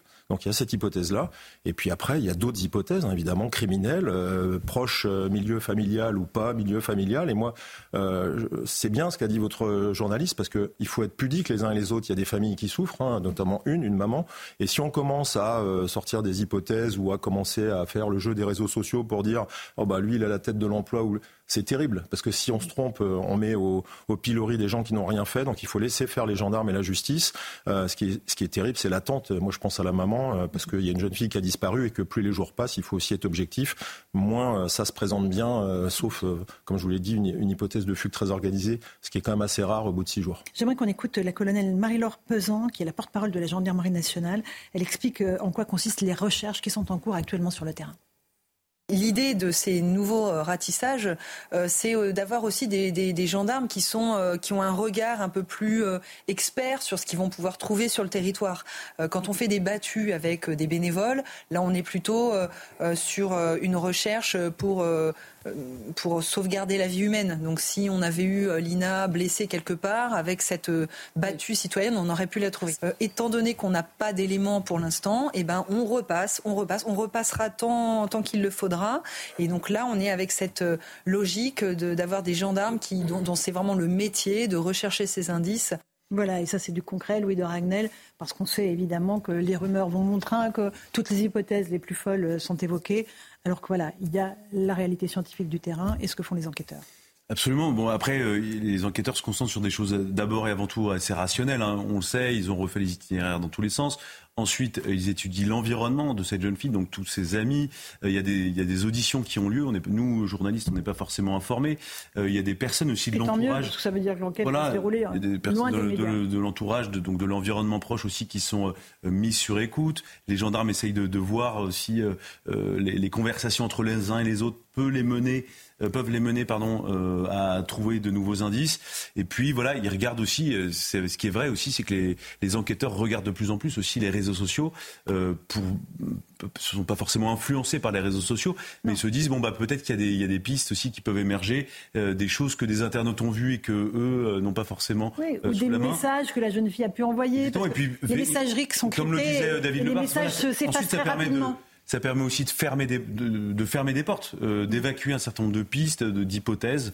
Euh, donc il n'y a rien qui n'est, euh, en tout cas, mis de côté comme hypothèse. Eric Nolot ah ben, Il n'y a plus qu'à espérer que l'hypothèse de la fugue soit, soit la bonne, mais c'est quand même frappant que les, les proches s'expriment de plus en plus médiatiquement. Je parle, je parle sous le contrôle du commissaire Levars les policiers, ils cherchent dans l'entourage, peut-être pas en priorité, mais ils regardent beaucoup l'entourage, puisque souvent c'est dans l'entourage qu'on trouve l'explication. Et donc tout le monde Maintenant, regarde, il n'y a pas seulement les policiers, c'est l'opinion publique. Regarde les interviews. Et quand quelqu'un a l'air bizarre, ça peut vouloir dire simplement qu'il est bouleversé, qu'il est fatigué parce qu'il traverse une épreuve incroyable. Mais c'est pas comme ça que l'entendent les réseaux sociaux. Les réseaux sociaux disent, bah, celui-là, il a une bonne tête de coupable ou il a une bonne tête euh, d'innocent. Et je trouve que ça rajoute une dimension terrible à quelque chose qui est déjà terrible. Bien sûr, on n'est pas 66 millions de juges ou d'enquêteurs, euh, commissaire Le Bars. Non, puis ça me rappelle euh, dans la disparition euh, il y a déjà longtemps de, Estelle Mouzin, une affaire que tout le monde a, a connue, et je me souviens très bien en interne le, la, ce on n'a jamais retrouvé Estelle. Jamais retrouvé Estelle. On, on, a aussi un papa qui avait une version qui s'avère peut-être être la bonne 20 ans après, mais surtout il y a eu le moment où euh, le papa, à propos de Michel Fourniret, et on a un moment où, euh, alors ça dépend, c'est pas toujours au début de l'enquête, mais il y a un moment où de toute façon la sphère familiale elle est explorée de près, voire de très près, euh, parce que de toute façon ça fait partie des portes qu'il faut ouvrir et fermer. C'est très douloureux quand le parent ou les parents ou les proches ne sont pas responsables, mais ça serait impardonnable en termes d'enquête de pas explorer ces pistes-là parce qu'on connaît des affaires, et puis l'âme humaine est ainsi où il y a des affaires sordides qui peuvent avoir lieu dans le milieu familial. Mais quand c'est pas le cas. C'est très douloureux. Pour ça, il faut être pudique dans nos commentaires parce que c'est vrai que la tête de l'emploi, ben, les réseaux sociaux, euh, ils vont en bon train.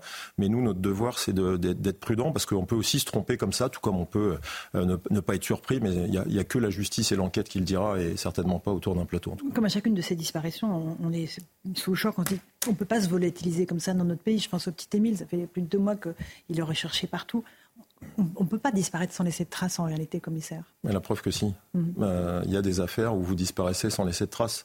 Je ne vais pas citer toutes les affaires et elles ne me reviendraient pas à l'esprit. Euh, parfois, euh, des traces qui reviennent très, très longtemps après. Mais euh, là, pour le moment, on en a deux en même temps. On a, vous le dites vous-même, euh, l'affaire du petit Émile. C'est sans doute aussi ça qui fait que les, les Français et les internautes se passionnent et euh, se déchaînent sur ce sujet-là. C'est que des disparitions comme ça inquiétantes où il n'y a rien, d'abord c'est ce qu'il y a de plus difficile pour des enquêteurs. Quand vous partez de rien, c'est extrêmement difficile, à part la piste du chien qui, qui s'arrête à un moment mhm. en pleine route. Vous n'avez plus de téléphone, vous n'avez plus de téléphonie. Alors il y a d'autres moyens d'enquête. Hein. On ne peut pas tout dire sur le plateau, mais la téléphonie, elle va être abordée maintenant au sens très large. Hein. Le bordage, toutes les lignes qui ont borné à tel endroit. Il y a des techniques d'enquête qui vont, qui vont permettre de continuer d'avancer, mais les indices liés autour de la personne elle-même, mmh. quand il n'y a rien, c'est ce qu'il y a de plus difficile. Vous partez de zéro, donc là, il ne faut pas se rater, euh, je dirais, sur le moindre indice qu'il peut y avoir un peu plus loin dans la sphère extérieure, sinon euh, les chances d'aboutir euh, et de succès sont très minces. Sont anéanties. On va juste écouter, a priori, le dernier témoin qui a vu Lina en vie, c'est l'ancien maire du village, Jean-Marc Chipon, qui explique à nos envoyés spéciaux quand il a croisé Lina. Je me rendais euh, de Sablaise à chez moi, ici à Champnay, et j'ai croisé euh, euh, la, jeune Lina sur le bord de la route qui se rendait, elle, sur sa, soi-disant, bah, de fait, sur Sablaise. Et tout simplement. Et je l'ai, je suis reparti dans le sens inverse dans les dix minutes qui suivaient. Et là, je ne l'ai pas revu sur le bord de la route. Et c'est que le lendemain, sur les coups de, 10 heures, quand j'ai allumé la radio, que j'ai eu, euh, qui a eu euh, sur France Bleu Alsace, euh, comme quoi il y avait une disparition sur la commune de Plaine, avec la description de la jeune fille, et qui m'a donné à dire que bah, je l'avais vue on, peut que être traumatisé, même si c'est une personne qui n'est pas familière, si c'est pas quelqu'un qui fait partie de la famille, c'est quand même quelqu'un qui est du village. Voilà pour euh, cet ancien maire qui est l'une des dernières personnes à avoir croisé la, route de la jeune Lina. Les, recherches se poursuivent, elles vont se poursuivre encore euh, combien de temps, commissaire Lebar Il y a un moment où les enquêtes terrain vont s'arrêter. Les ratissages, les, euh, opérations, euh, sauf si dans l'enquête euh, il y a une zone géographique qui peut faire l'objet de l'attention des enquêteurs, un étang, une forêt, un champ, peu importe. L'enquête, on la, on l'amène, je dirais, en fonction des éléments qu'on découvre. Il peut y avoir des périodes de baisse, mais de toute façon là, on est dans le pic. Hein. ça fait à peu près six jours, je crois que cette jeune femme a disparu. les efforts sont, sont, déployés tous azimuts, mais encore, encore une fois, je vous dis, il y a ceux qu'on voit et il y a tous ceux qui sont à l'enquête, à la manœuvre, mmh qui obtiennent des réponses à des réquisitions judiciaires. Il y a des procédures d'urgence dans ces cas-là, hein, parce que ce sont des affaires graves. Les opérateurs téléphoniques répondent vite et le temps de tout trier, eh bien, il faut exploiter. Et puis peut-être qu'il y aura des indices qui sortiront de, ce travail d'investigation qui est un travail de fourmi. On fait une petite pause. On se retrouve dans un instant avec vous, commissaire Lebars. On continuera à parler de sécurité. Euh, hier, euh, l'homme qui avait tué un de vos collègues, Éric Monroy, a été condamné à 12 ans de prison. Est-ce que c'est le prix pour la vie d'un policier? Je vous pose la question dans un instant dans Punchline. Sur CNews et Europe. tout de suite. On se retrouve en direct dans Punchline sur CNews et sur Europe 1. On est toujours avec le commissaire David Lebars. Hier, euh, le conducteur qui avait tué Eric Monroy, un policier qui était venu lui porter secours alors qu'il euh, était endormi ivre à un feu rouge, a été condamné à 12 ans de prison. On va faire le point sur euh, ce jugement avec Adrien Spiteri. Et puis, je vais vous poser la question est-ce que voilà, c'est la vie d'un policier Ça vaut 12 ans? Est-ce que c'est un, un, verdict qui vous, qui vous va? Si on peut poser la question comme ça. Mais d'abord, on écoute le sujet. Après trois jours de procès, le verdict est tombé.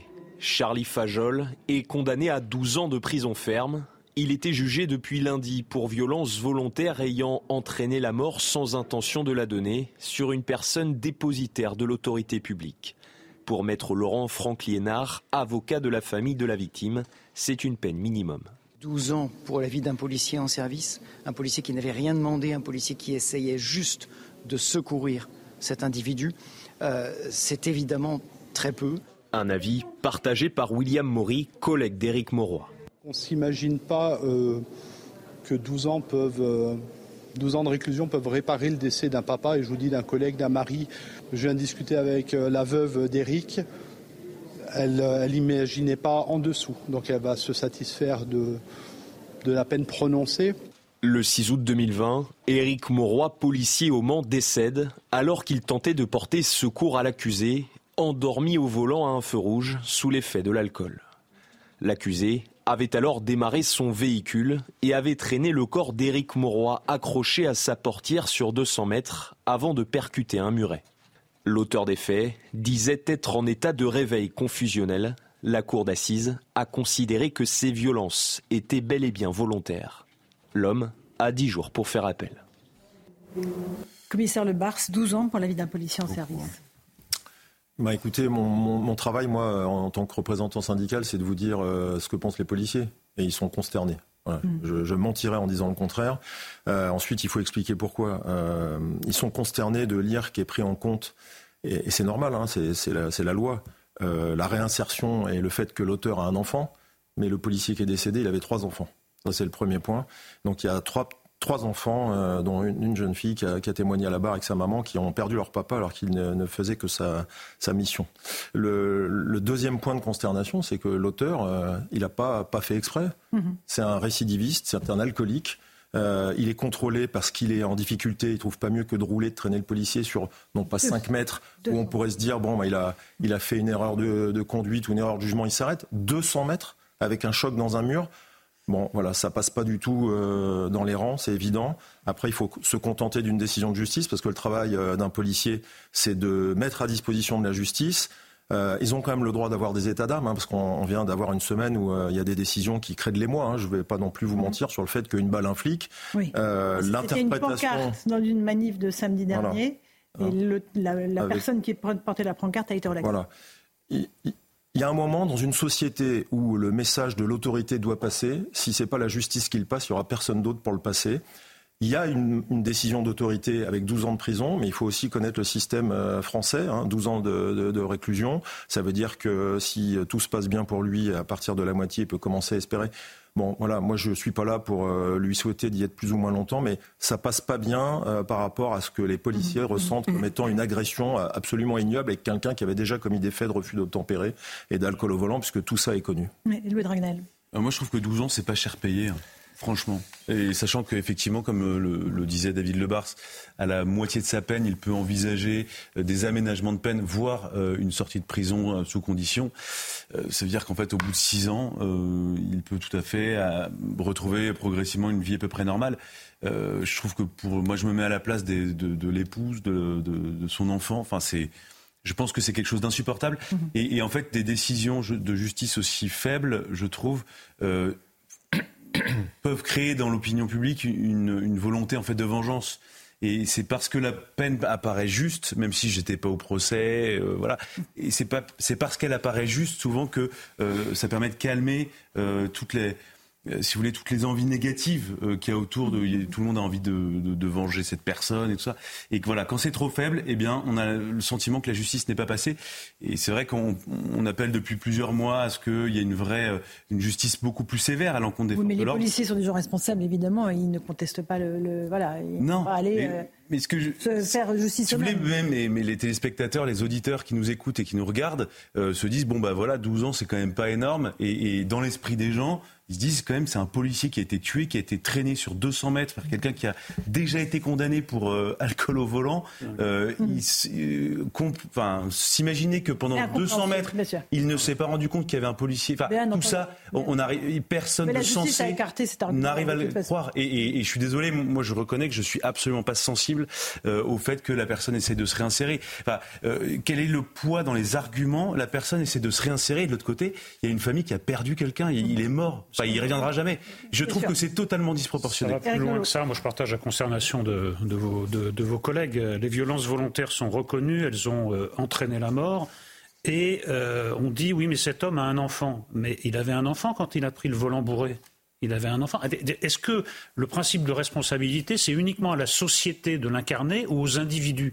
Il y a maintenant une dissolution de la responsabilité euh, individuelle. Cet homme, en plus, c'est pas la première fois, prend le volant en état d'ébriété. Mmh. Donc il sait très bien, avant de commencer à boire, qu'il peut euh, créer des drames. Et d'ailleurs, c'est ce qu'il s'est passé. Moi, je trouve que la, la, la société est bonne fille, parce qu'il y a un vieux proverbe qui dit Aide-toi et le ciel t'aidera. Il aurait quand même fallu que cet homme commence par céder avant de, de, de compter sur la société pour le, pour, pour le faire. Il y a quelque chose qui ne va pas. Et moi, je me mets à la place de cette famille. Dans six ans, puisqu'avec les remises de peine, c'est à peu près ça qui va se passer, eux, ils seront encore dans le deuil, dans la désolation. Ils se diront Tiens, aujourd'hui, celui qui a tué mon père ou, ou mon mari, bah, il vient de sortir, et lui va reprendre sa vie peinard et peut-être provoquer d'autres drames, parce que c'est pas sûr qu'ils retiennent la leçon, c'est pas sûr. Alors, euh, Jean-Sébastien Ferjou, sur cette affaire.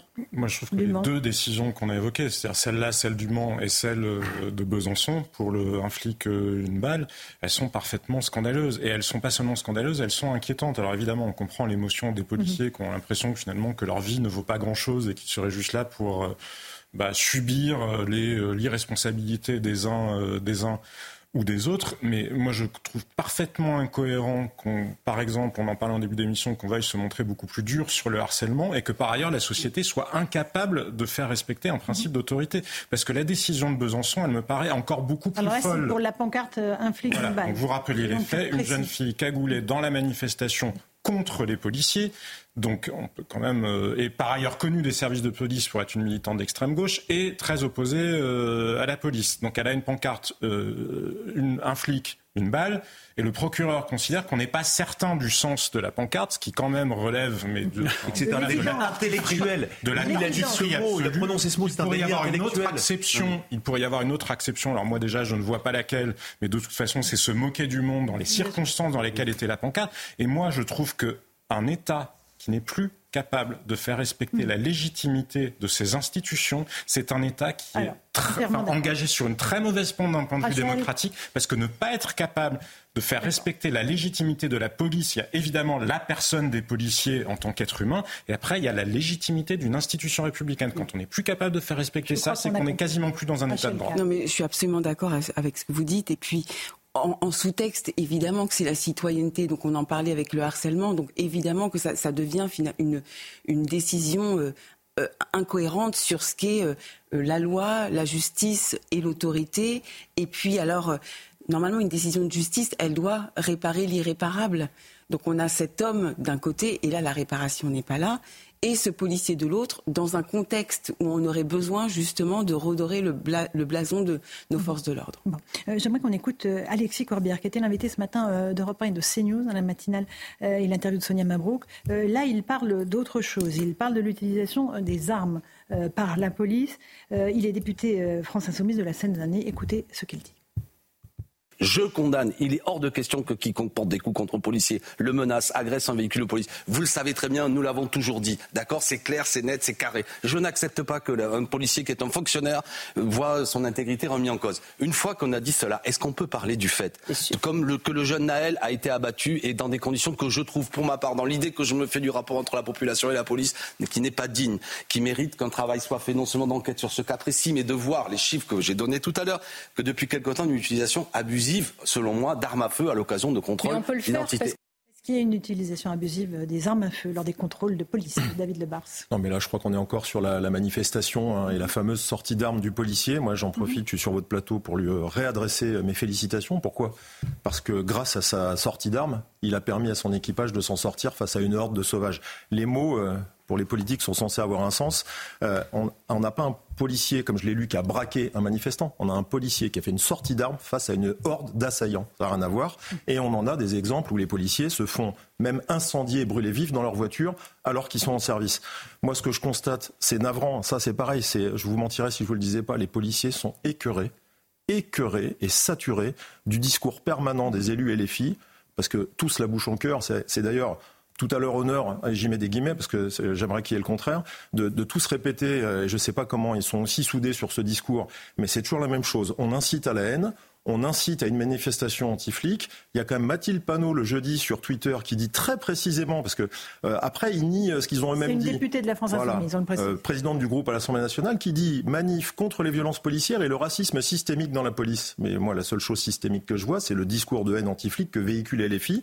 Ça devient extrêmement dangereux parce que moi, j'en veux plus à ceux qui incitent qu'à ceux qui passent à l'action, parce que des délinquants, on en aura toujours. Des idiots qui vont les taper sur des flics, on en aura toujours. Mais on en aura encore plus si on a des élus nationaux nationaux qui incite ces gens-là à s'en prendre à nos policiers.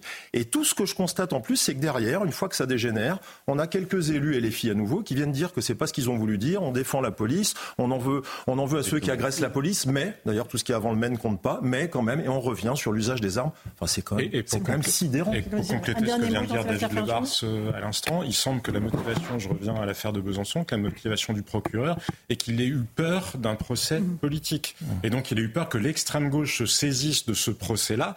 Mais encore une fois, une institution, que ce soit parce qu'il y aurait des magistrats qui seraient dans une forme d'affinité idéologique, il ne semble pas que ce soit le cas du procureur de Besançon avec ce discours sur la police tue, etc., ou que ce soit par peur, quoi qu'il en soit, nous sommes dans quelque chose qui ne ressemble plus à un état de droit en état de fonctionnement Ce double langage d'Alexis Corbière et des autres membres de, LFI est insupportable. Mais il distille un poison. Mais là où c'est insupportable parce qu'en fait, ce, policier, on devrait rendre hommage à son courage, à son sang-froid et même à son héroïsme, parce qu'on ne comprend pas comment, euh, quand ils sont confrontés à tant de violence, il n'y en a pas un qui est craqué un jour et qui est tiré. Et quand on voit comment M. Mélenchon tient ses nerfs, on dit qu'on est heureux qu'il ne soit pas policier face à des manifestants.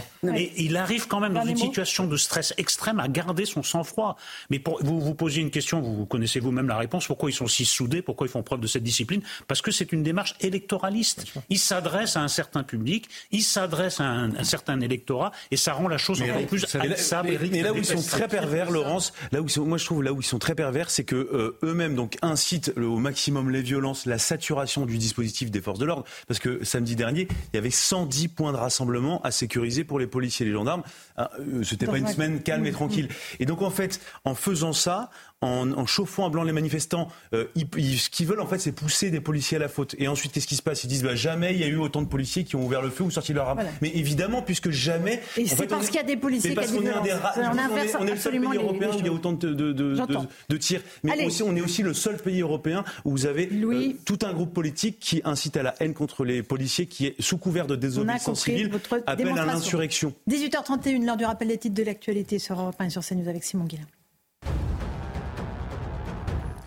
On vient tout juste de l'apprendre, plusieurs personnes ont été tuées dans une fusillade à Rotterdam, aux Pays-Bas. Un homme armé en tenue de combat a ouvert le feu dans un appartement de la ville avant de faire irruption dans un centre médical voisin. Bande foule à Bastia pour Emmanuel Macron en déplacement en Corse. Et un petit peu plus tôt dans la journée, eh c'est à Ajaccio, devant l'Assemblée de Corse, qu'il a proposé l'entrée de l'île dans la Constitution française, ainsi qu'une autonomie de la Corse. Une autonomie, je cite, ni contre l'État, ni sans l'État. Et puis la natalité en France poursuit sa dégringolade. Le nombre de naissances est au plus bas depuis la fin de la Seconde Guerre mondiale. 35 000 naissances de moins en 2023 qu'en 2022, soit une baisse de 7,2%. Sachez que depuis 2011, le nombre de naissances recule chaque année en France.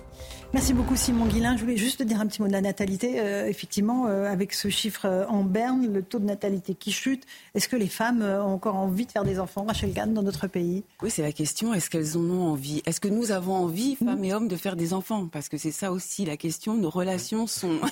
ça implique en général. Voilà. Mais justement, ça interroge, ça interroge aussi nos, nos relations. Ça mm-hmm. interroge nos, nos, relations, nos relations durables. Est-ce que dans ce contexte, on a l'envie d'avoir envie d'avoir des enfants? Euh, avec tout ce qui peut se passer au niveau social, économique, climatique.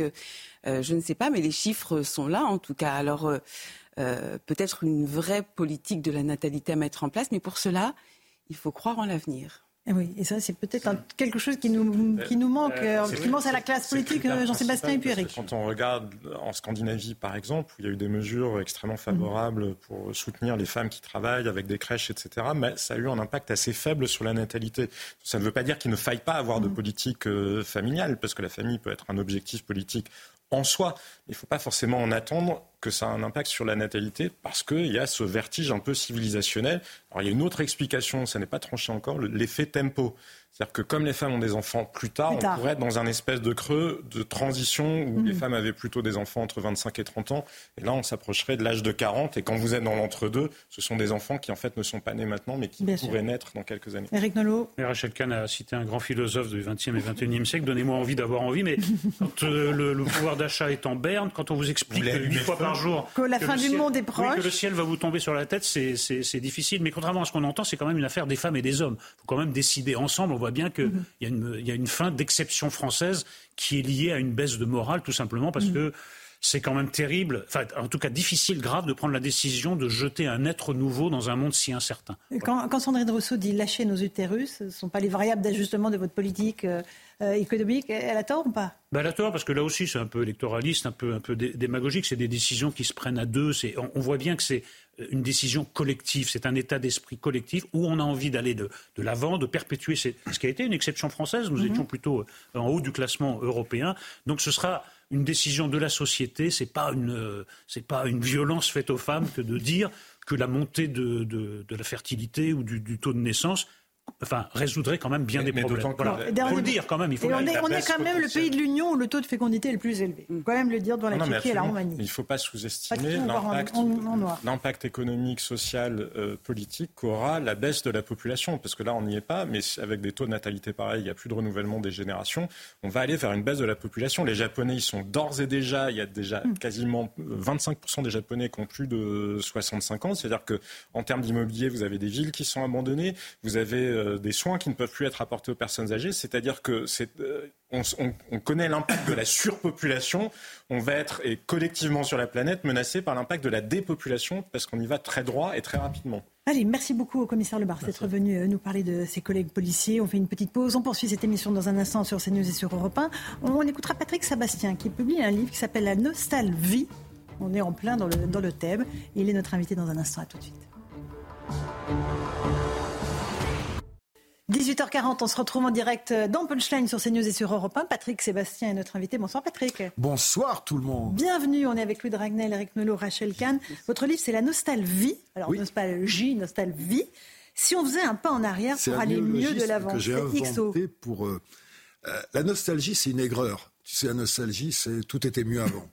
La nostalgie, c'est positif. Et c'est pas vrai? Tout n'est pas mieux, tout n'était pas mieux. Tout, non, je, préfère, le, je te jure, je préfère le GPS aux cartes routières.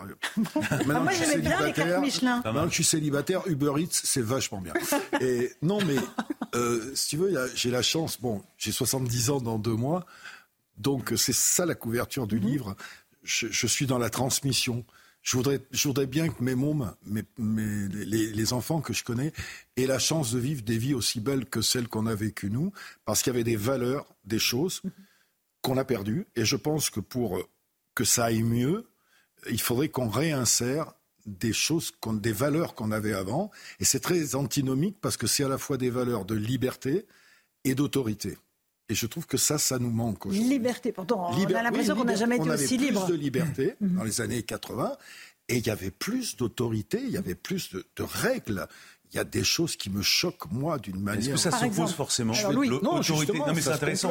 Parce que est-ce que la liberté n'est pas une, une, émanation aussi d'un cadre défini? Ben, euh, Tu sais, euh, je vous ai entendu parler des flics, là. Mhm. Quand j'étais gamin, un jour, j'ai dit mon revache à un flic. Il m'a mis une tarte. Je suis allé me plaindre à mon père, il m'en a mis une autre. et ma mère m'a dit, tu sais, les flics, je les aime pas beaucoup. Ils nous bouffent beaucoup de nos libertés, mais le jour où on les respectera plus, c'est toute notre liberté qu'on perdra. Et je trouve que c'est très vrai. Et, cette autorité-là, mm.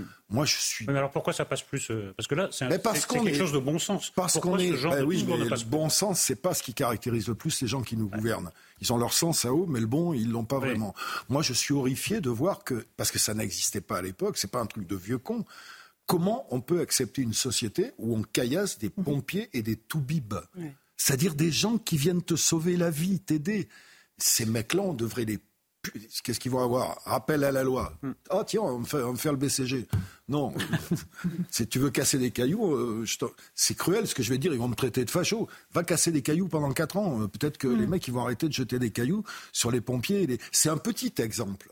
Mais pour le reste, il y a toute la société écran dans laquelle hmm. on est. Alors, par exemple, Patrick Sébastien, le harcèlement scolaire, on en a beaucoup parlé. Il va y avoir ah des cours d'empathie. Ça, Ils vont être ça, dispensés. ça vient aussi des réseaux sociaux. il va, tu peux demain enlever l'anonymat sur les réseaux sociaux. Euh, tu vas enlever 50% des saloperies, mais tu vas enlever 50% des recettes. Donc ils n'enlèvent pas l'anonymat sur les réseaux sociaux. C'est encore le pognon qui, qui mène tout. Et l'empathie, on sait plus ce que c'est l'empathie? Ah ben moi je suis dedans. Moi je suis, je suis oui, dans, je sais, vous êtes dans l'empathie permanente. Je... En plus, euh, mon bouquin c'est pas pas vraiment un truc. Je dis au départ, je suis un vieux con assumé, mais pour la boutade. Ce qu'il vaut mieux être un vieux con assumé qu'un jeune con qui s'ignore. Et euh, Toujours. quand je fais mes spectacles l'été, là j'ai passé tout l'été à faire mes spectacles. On a fait un gala formidable, il y a 30 000 personnes mon public, bizarrement, je suis pas allé chercher, c'est des gamins qui ont entre 15 et 25 ans, qui chantent sur mes sardines, etc. Et j'ai parlé avec eux. Ils ont les mêmes envies que moi, le vieux con. C'est-à-dire qu'ils rêvent d'une société, ces mômes de 18 ans, 20 ans, plus libres déjà, parce que quand je raconte mes années 80, ils me regardent avec des yeux comme ça, et, ils veulent sortir la nuit tranquille. Donc vous avez eu avec ce bouquin l'envie de, de la transmission en étant entre guillemets le vieux con. Oui, oui, j'ai envie de la transmission et de donner. Dans le bouquin, je raconte des anecdotes, des... et puis je, je suis un observateur de la société d'aujourd'hui, les rapports hommes-femmes, l'immigration, où pour moi, viens avec tes racines, mais touche pas à mon arbre. C'est une évidence pour moi. Moi, j'aime la multiculture, je m'enrichis des autres, mais euh, viens chez moi pour cohabiter, mais pas pour conquérir. C'est du bon sens, ça. mais c'est drôle parce que. Eric Nolot. À la fin de chacune de vos phrases, vous pourriez ajouter ce que vous avez dit au début. Je vais le faire traiter de facho. À chacune de ah vos non, phrases. Mais ils problème. C'est ça le problème, c'est qu'il y a une intimidation. Le bon sens est devenu facho. Ils peuvent. En réalité. Fous. Le problème, c'est qu'on est obligé de dire ce qu'il faut plutôt que de dire ce qu'on pense. Exactement. Et ce que je dis là, c'est la majorité des gens que je croise. Hmm. Ça ne veut pas dire que la majorité a raison. Et ceux qui, je vais être grossier, mais ceux qui nous foutent le bordel, c'est une minorité. Et on n'est pas assez sévère avec ces minorités. Et il y a quand même une chose qui est très, très marrante que j'ai observée, c'est que la morale a changé. La morale, la, la morale, j'ai jamais aimé la morale, moi. Ben, la morale, elle était droite dans mes années à moi. C'était Giscard, c'était euh, tout était tabou, tu sais, il fallait surtout pas faire un pas de travers. Et la morale elle est devenue de gauche aujourd'hui. Mmh, c'est vrai. C'est la gauche qui fait la morale, qui vous interdit ça. Mmh. C'est-à-dire, on va vous interdire tout ce qui fait plaisir, on va essayer de vous imposer tout ce qui vous fait chier. Et moi, ça, au moins c'est clair. C'est la punchline. Voilà, alors ils peuvent me traiter de ce qu'ils veulent, nationaliste. J'explique dans le bouquin que je suis né en 1953, c'est-à-dire huit ans après la dernière guerre. C'est très peu, huit ans. Il y avait, des, encore des, des restes. Je suis né en plus en Corrèze, à côté d'Oradour-sur-Glane et Tulle, où il y avait eu des massacres incroyables. Il y avait encore des drapeaux bleu, blanc, rouge aux fenêtres. Et moi, on m'a expliqué, gamin, il y a des mômes de 20 piges qui sont allés se faire tuer pour que ton pays reste ton pays et te protéger de la folie nazie. Alors quand je vois les mêmes mômes d'aujourd'hui de 20 ans brûler le drapeau français, je dis c'était sale con. Si tes ancêtres s'étaient pas fait trouer la peau, tu pourrais mm. même pas j'ai déployer ta banderole où il y a écrit fuck la France. Ça, ça me gêne et je trouve que ça, mm on devrait être beaucoup plus sévère avec ça. Mhm. Effectivement, j'aime la France, voilà. Et selon vous, Patrick, Sébastien, quand est-ce que ça a vrillé? C'est quoi l'élément déclencheur et quand? Ça vrille jamais d'un coup. Mais qu'est-ce que vous avez vu Tous les, politiques, sont responsables, y compris mon ami Chirac. Parce que Dieu sait que Mais vous avez vu le, je suis ami avec la situation arrivée très intime. Mhm. J'étais très intime avec Chirac. Je les ai vus tous et, aujourd'hui, euh, euh, les politiques me déçoivent profondément. Moi, je, manque. On, a glissé tout doucement. Je manque d'humain. Voilà, tout simplement. Je manque d'humain. Moi, j'ai envie de, j'ai envie de d'humain. L'humain, c'est l'acceptation de l'autre.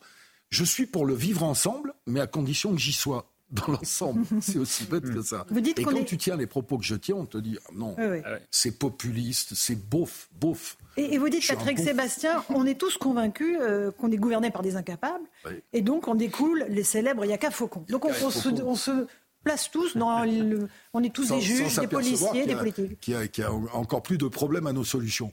Parce qu'on on a des solutions aux problèmes, mais il y a encore plus de problèmes. C'est pas facile à gérer. Mais moi, j'aimerais que les politiques euh, soient un peu moins. Euh, on est sur un plateau où ils défilent tous. Mhm. Euh, c'est un concours d'ego. Ils nous ont piqué notre boulot à nous, les saltimbanques. Zemmour, il est plus passé à la télé en six mois. On a fait le calcul qu'Aznavour en dix ans.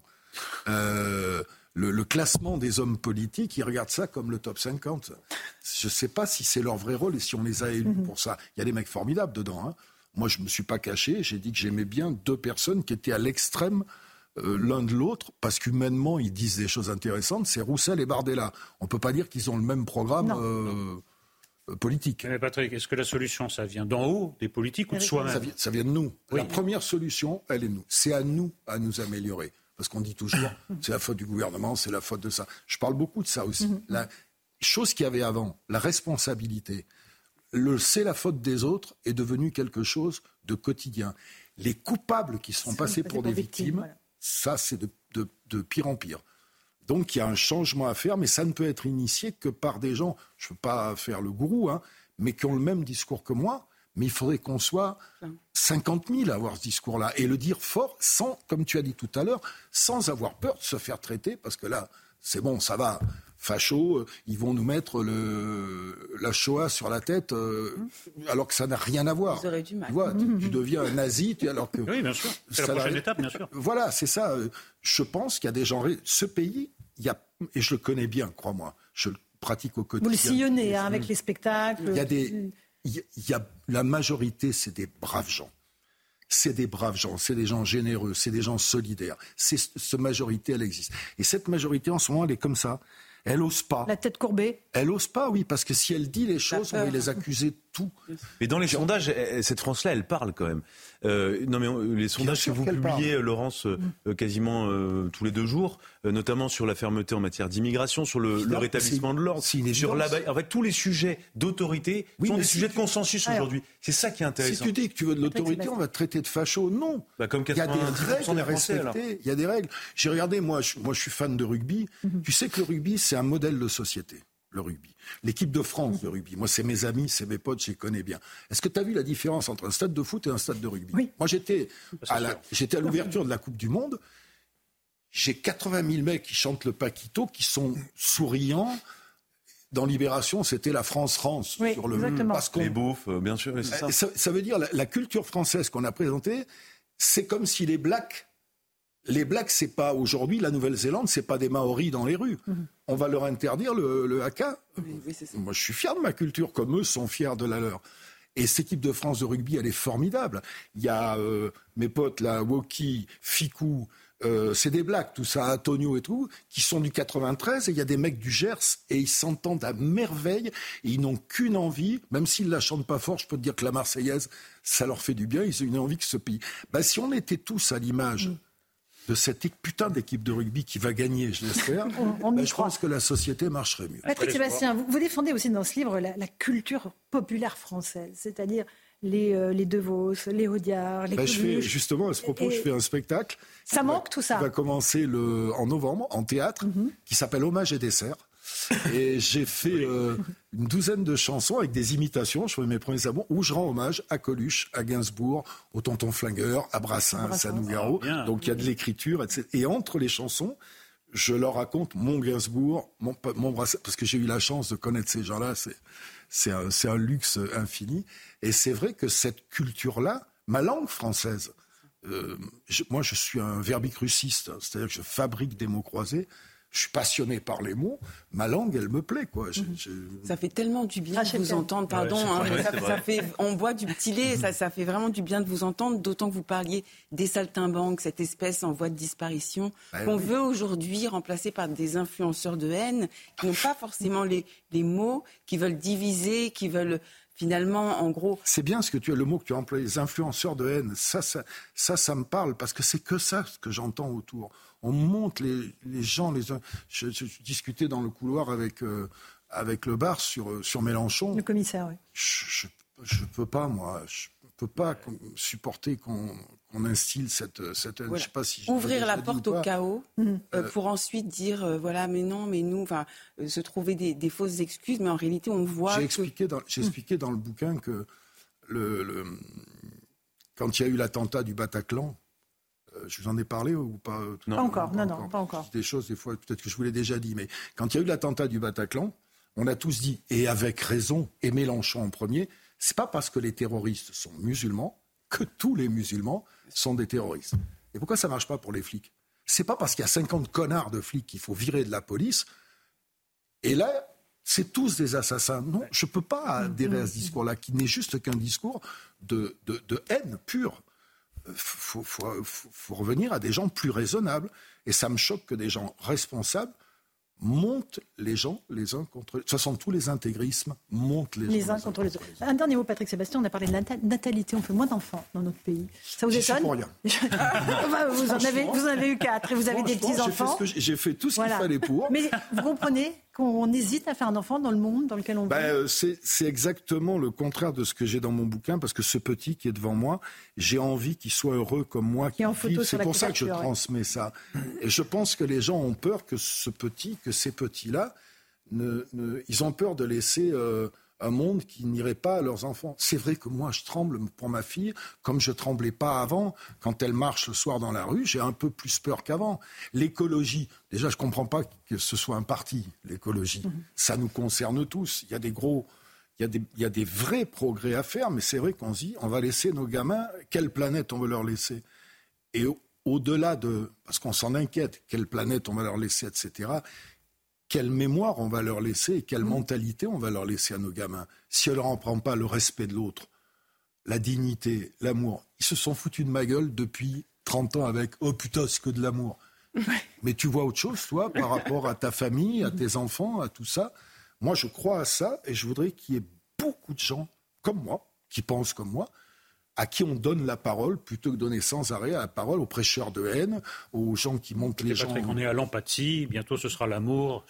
Non, mais euh, il, va pas, va pas. Et puis qu'on lutte contre un truc, elle le sait très bien, la peur de l'autre. Ça existe depuis tout temps. Les ethnies se montent les uns contre les autres. Les, les... Moi, j'ai pas peur de l'autre.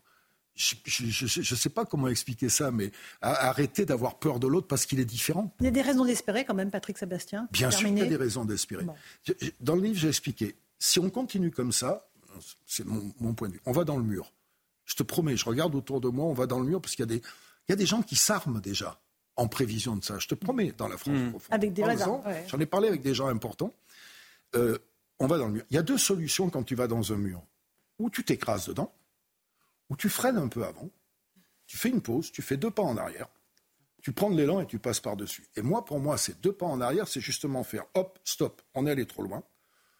Revenons un petit peu en arrière, prenons quelques valeurs qui nous manquent aujourd'hui, euh, qui sont ces valeurs-là, et peut-être qu'on ne s'écrasera pas sur le mur. Mais je suis semi-optimiste parce que parce que c'est une question de bonne volonté et de gens qui, comme moi, font ce discours et le, et le hurlent, ce discours. Eh ben Quitte à passer pour ce qu'on veut. Et j'aime bien votre chaîne parce que justement, on a un discours qui est un peu différent. Alors, vous prenez tout sur la gueule, hein. ils vous disent tout. Mais, mais qu'on le continue, ce discours, qu'on le, qu'on le Parce que c'est un discours bienveillant. Bien évidemment. C'est un discours. Alors c'est marrant parce qu'il est jugé par des gens qui prennent la tolérance et comme disait mon pote Coluche, ils n'ont pas un échantillon sur eux. Allez, merci beaucoup Patrick Sébastien. Belle chute. La nostalgie, oui, très belle chute. et si on faisait un pas en arrière pour aller, pour mieux aller de l'avant, aux éditions. J'ai une autre chute. J'ai une autre chute. Euh, c'est une imitation que je fais en gabin dans mon spectacle qui dit si j'avais une baguette magique, j'hésiterais pas une seule seconde. Allez. Je mettrais tous les cons sur orbite et je fabriquerais un nouveau monde. merci. Patrick Sébastien, merci à vous tous. Tout de suite, Hélène Zelani sur Europe 1, Christine Kelly sur CNews. Bonne soirée à vous sur nos deux antennes. À bientôt et à demain. C'est du haut Mom deserves the best, and there's no better place to shop for Mother's Day than Whole Foods Market. They're your destination for unbeatable savings, from premium gifts to show-stopping flowers and irresistible desserts. Start by saving 33% with Prime on all body care and candles. Then get a 15-stem bunch of tulips for just $9.99 each with Prime. Round out Mom's menu with festive rosé, irresistible berry chantilly cake, and more special treats. Come celebrate Mother's Day at Whole Foods Market.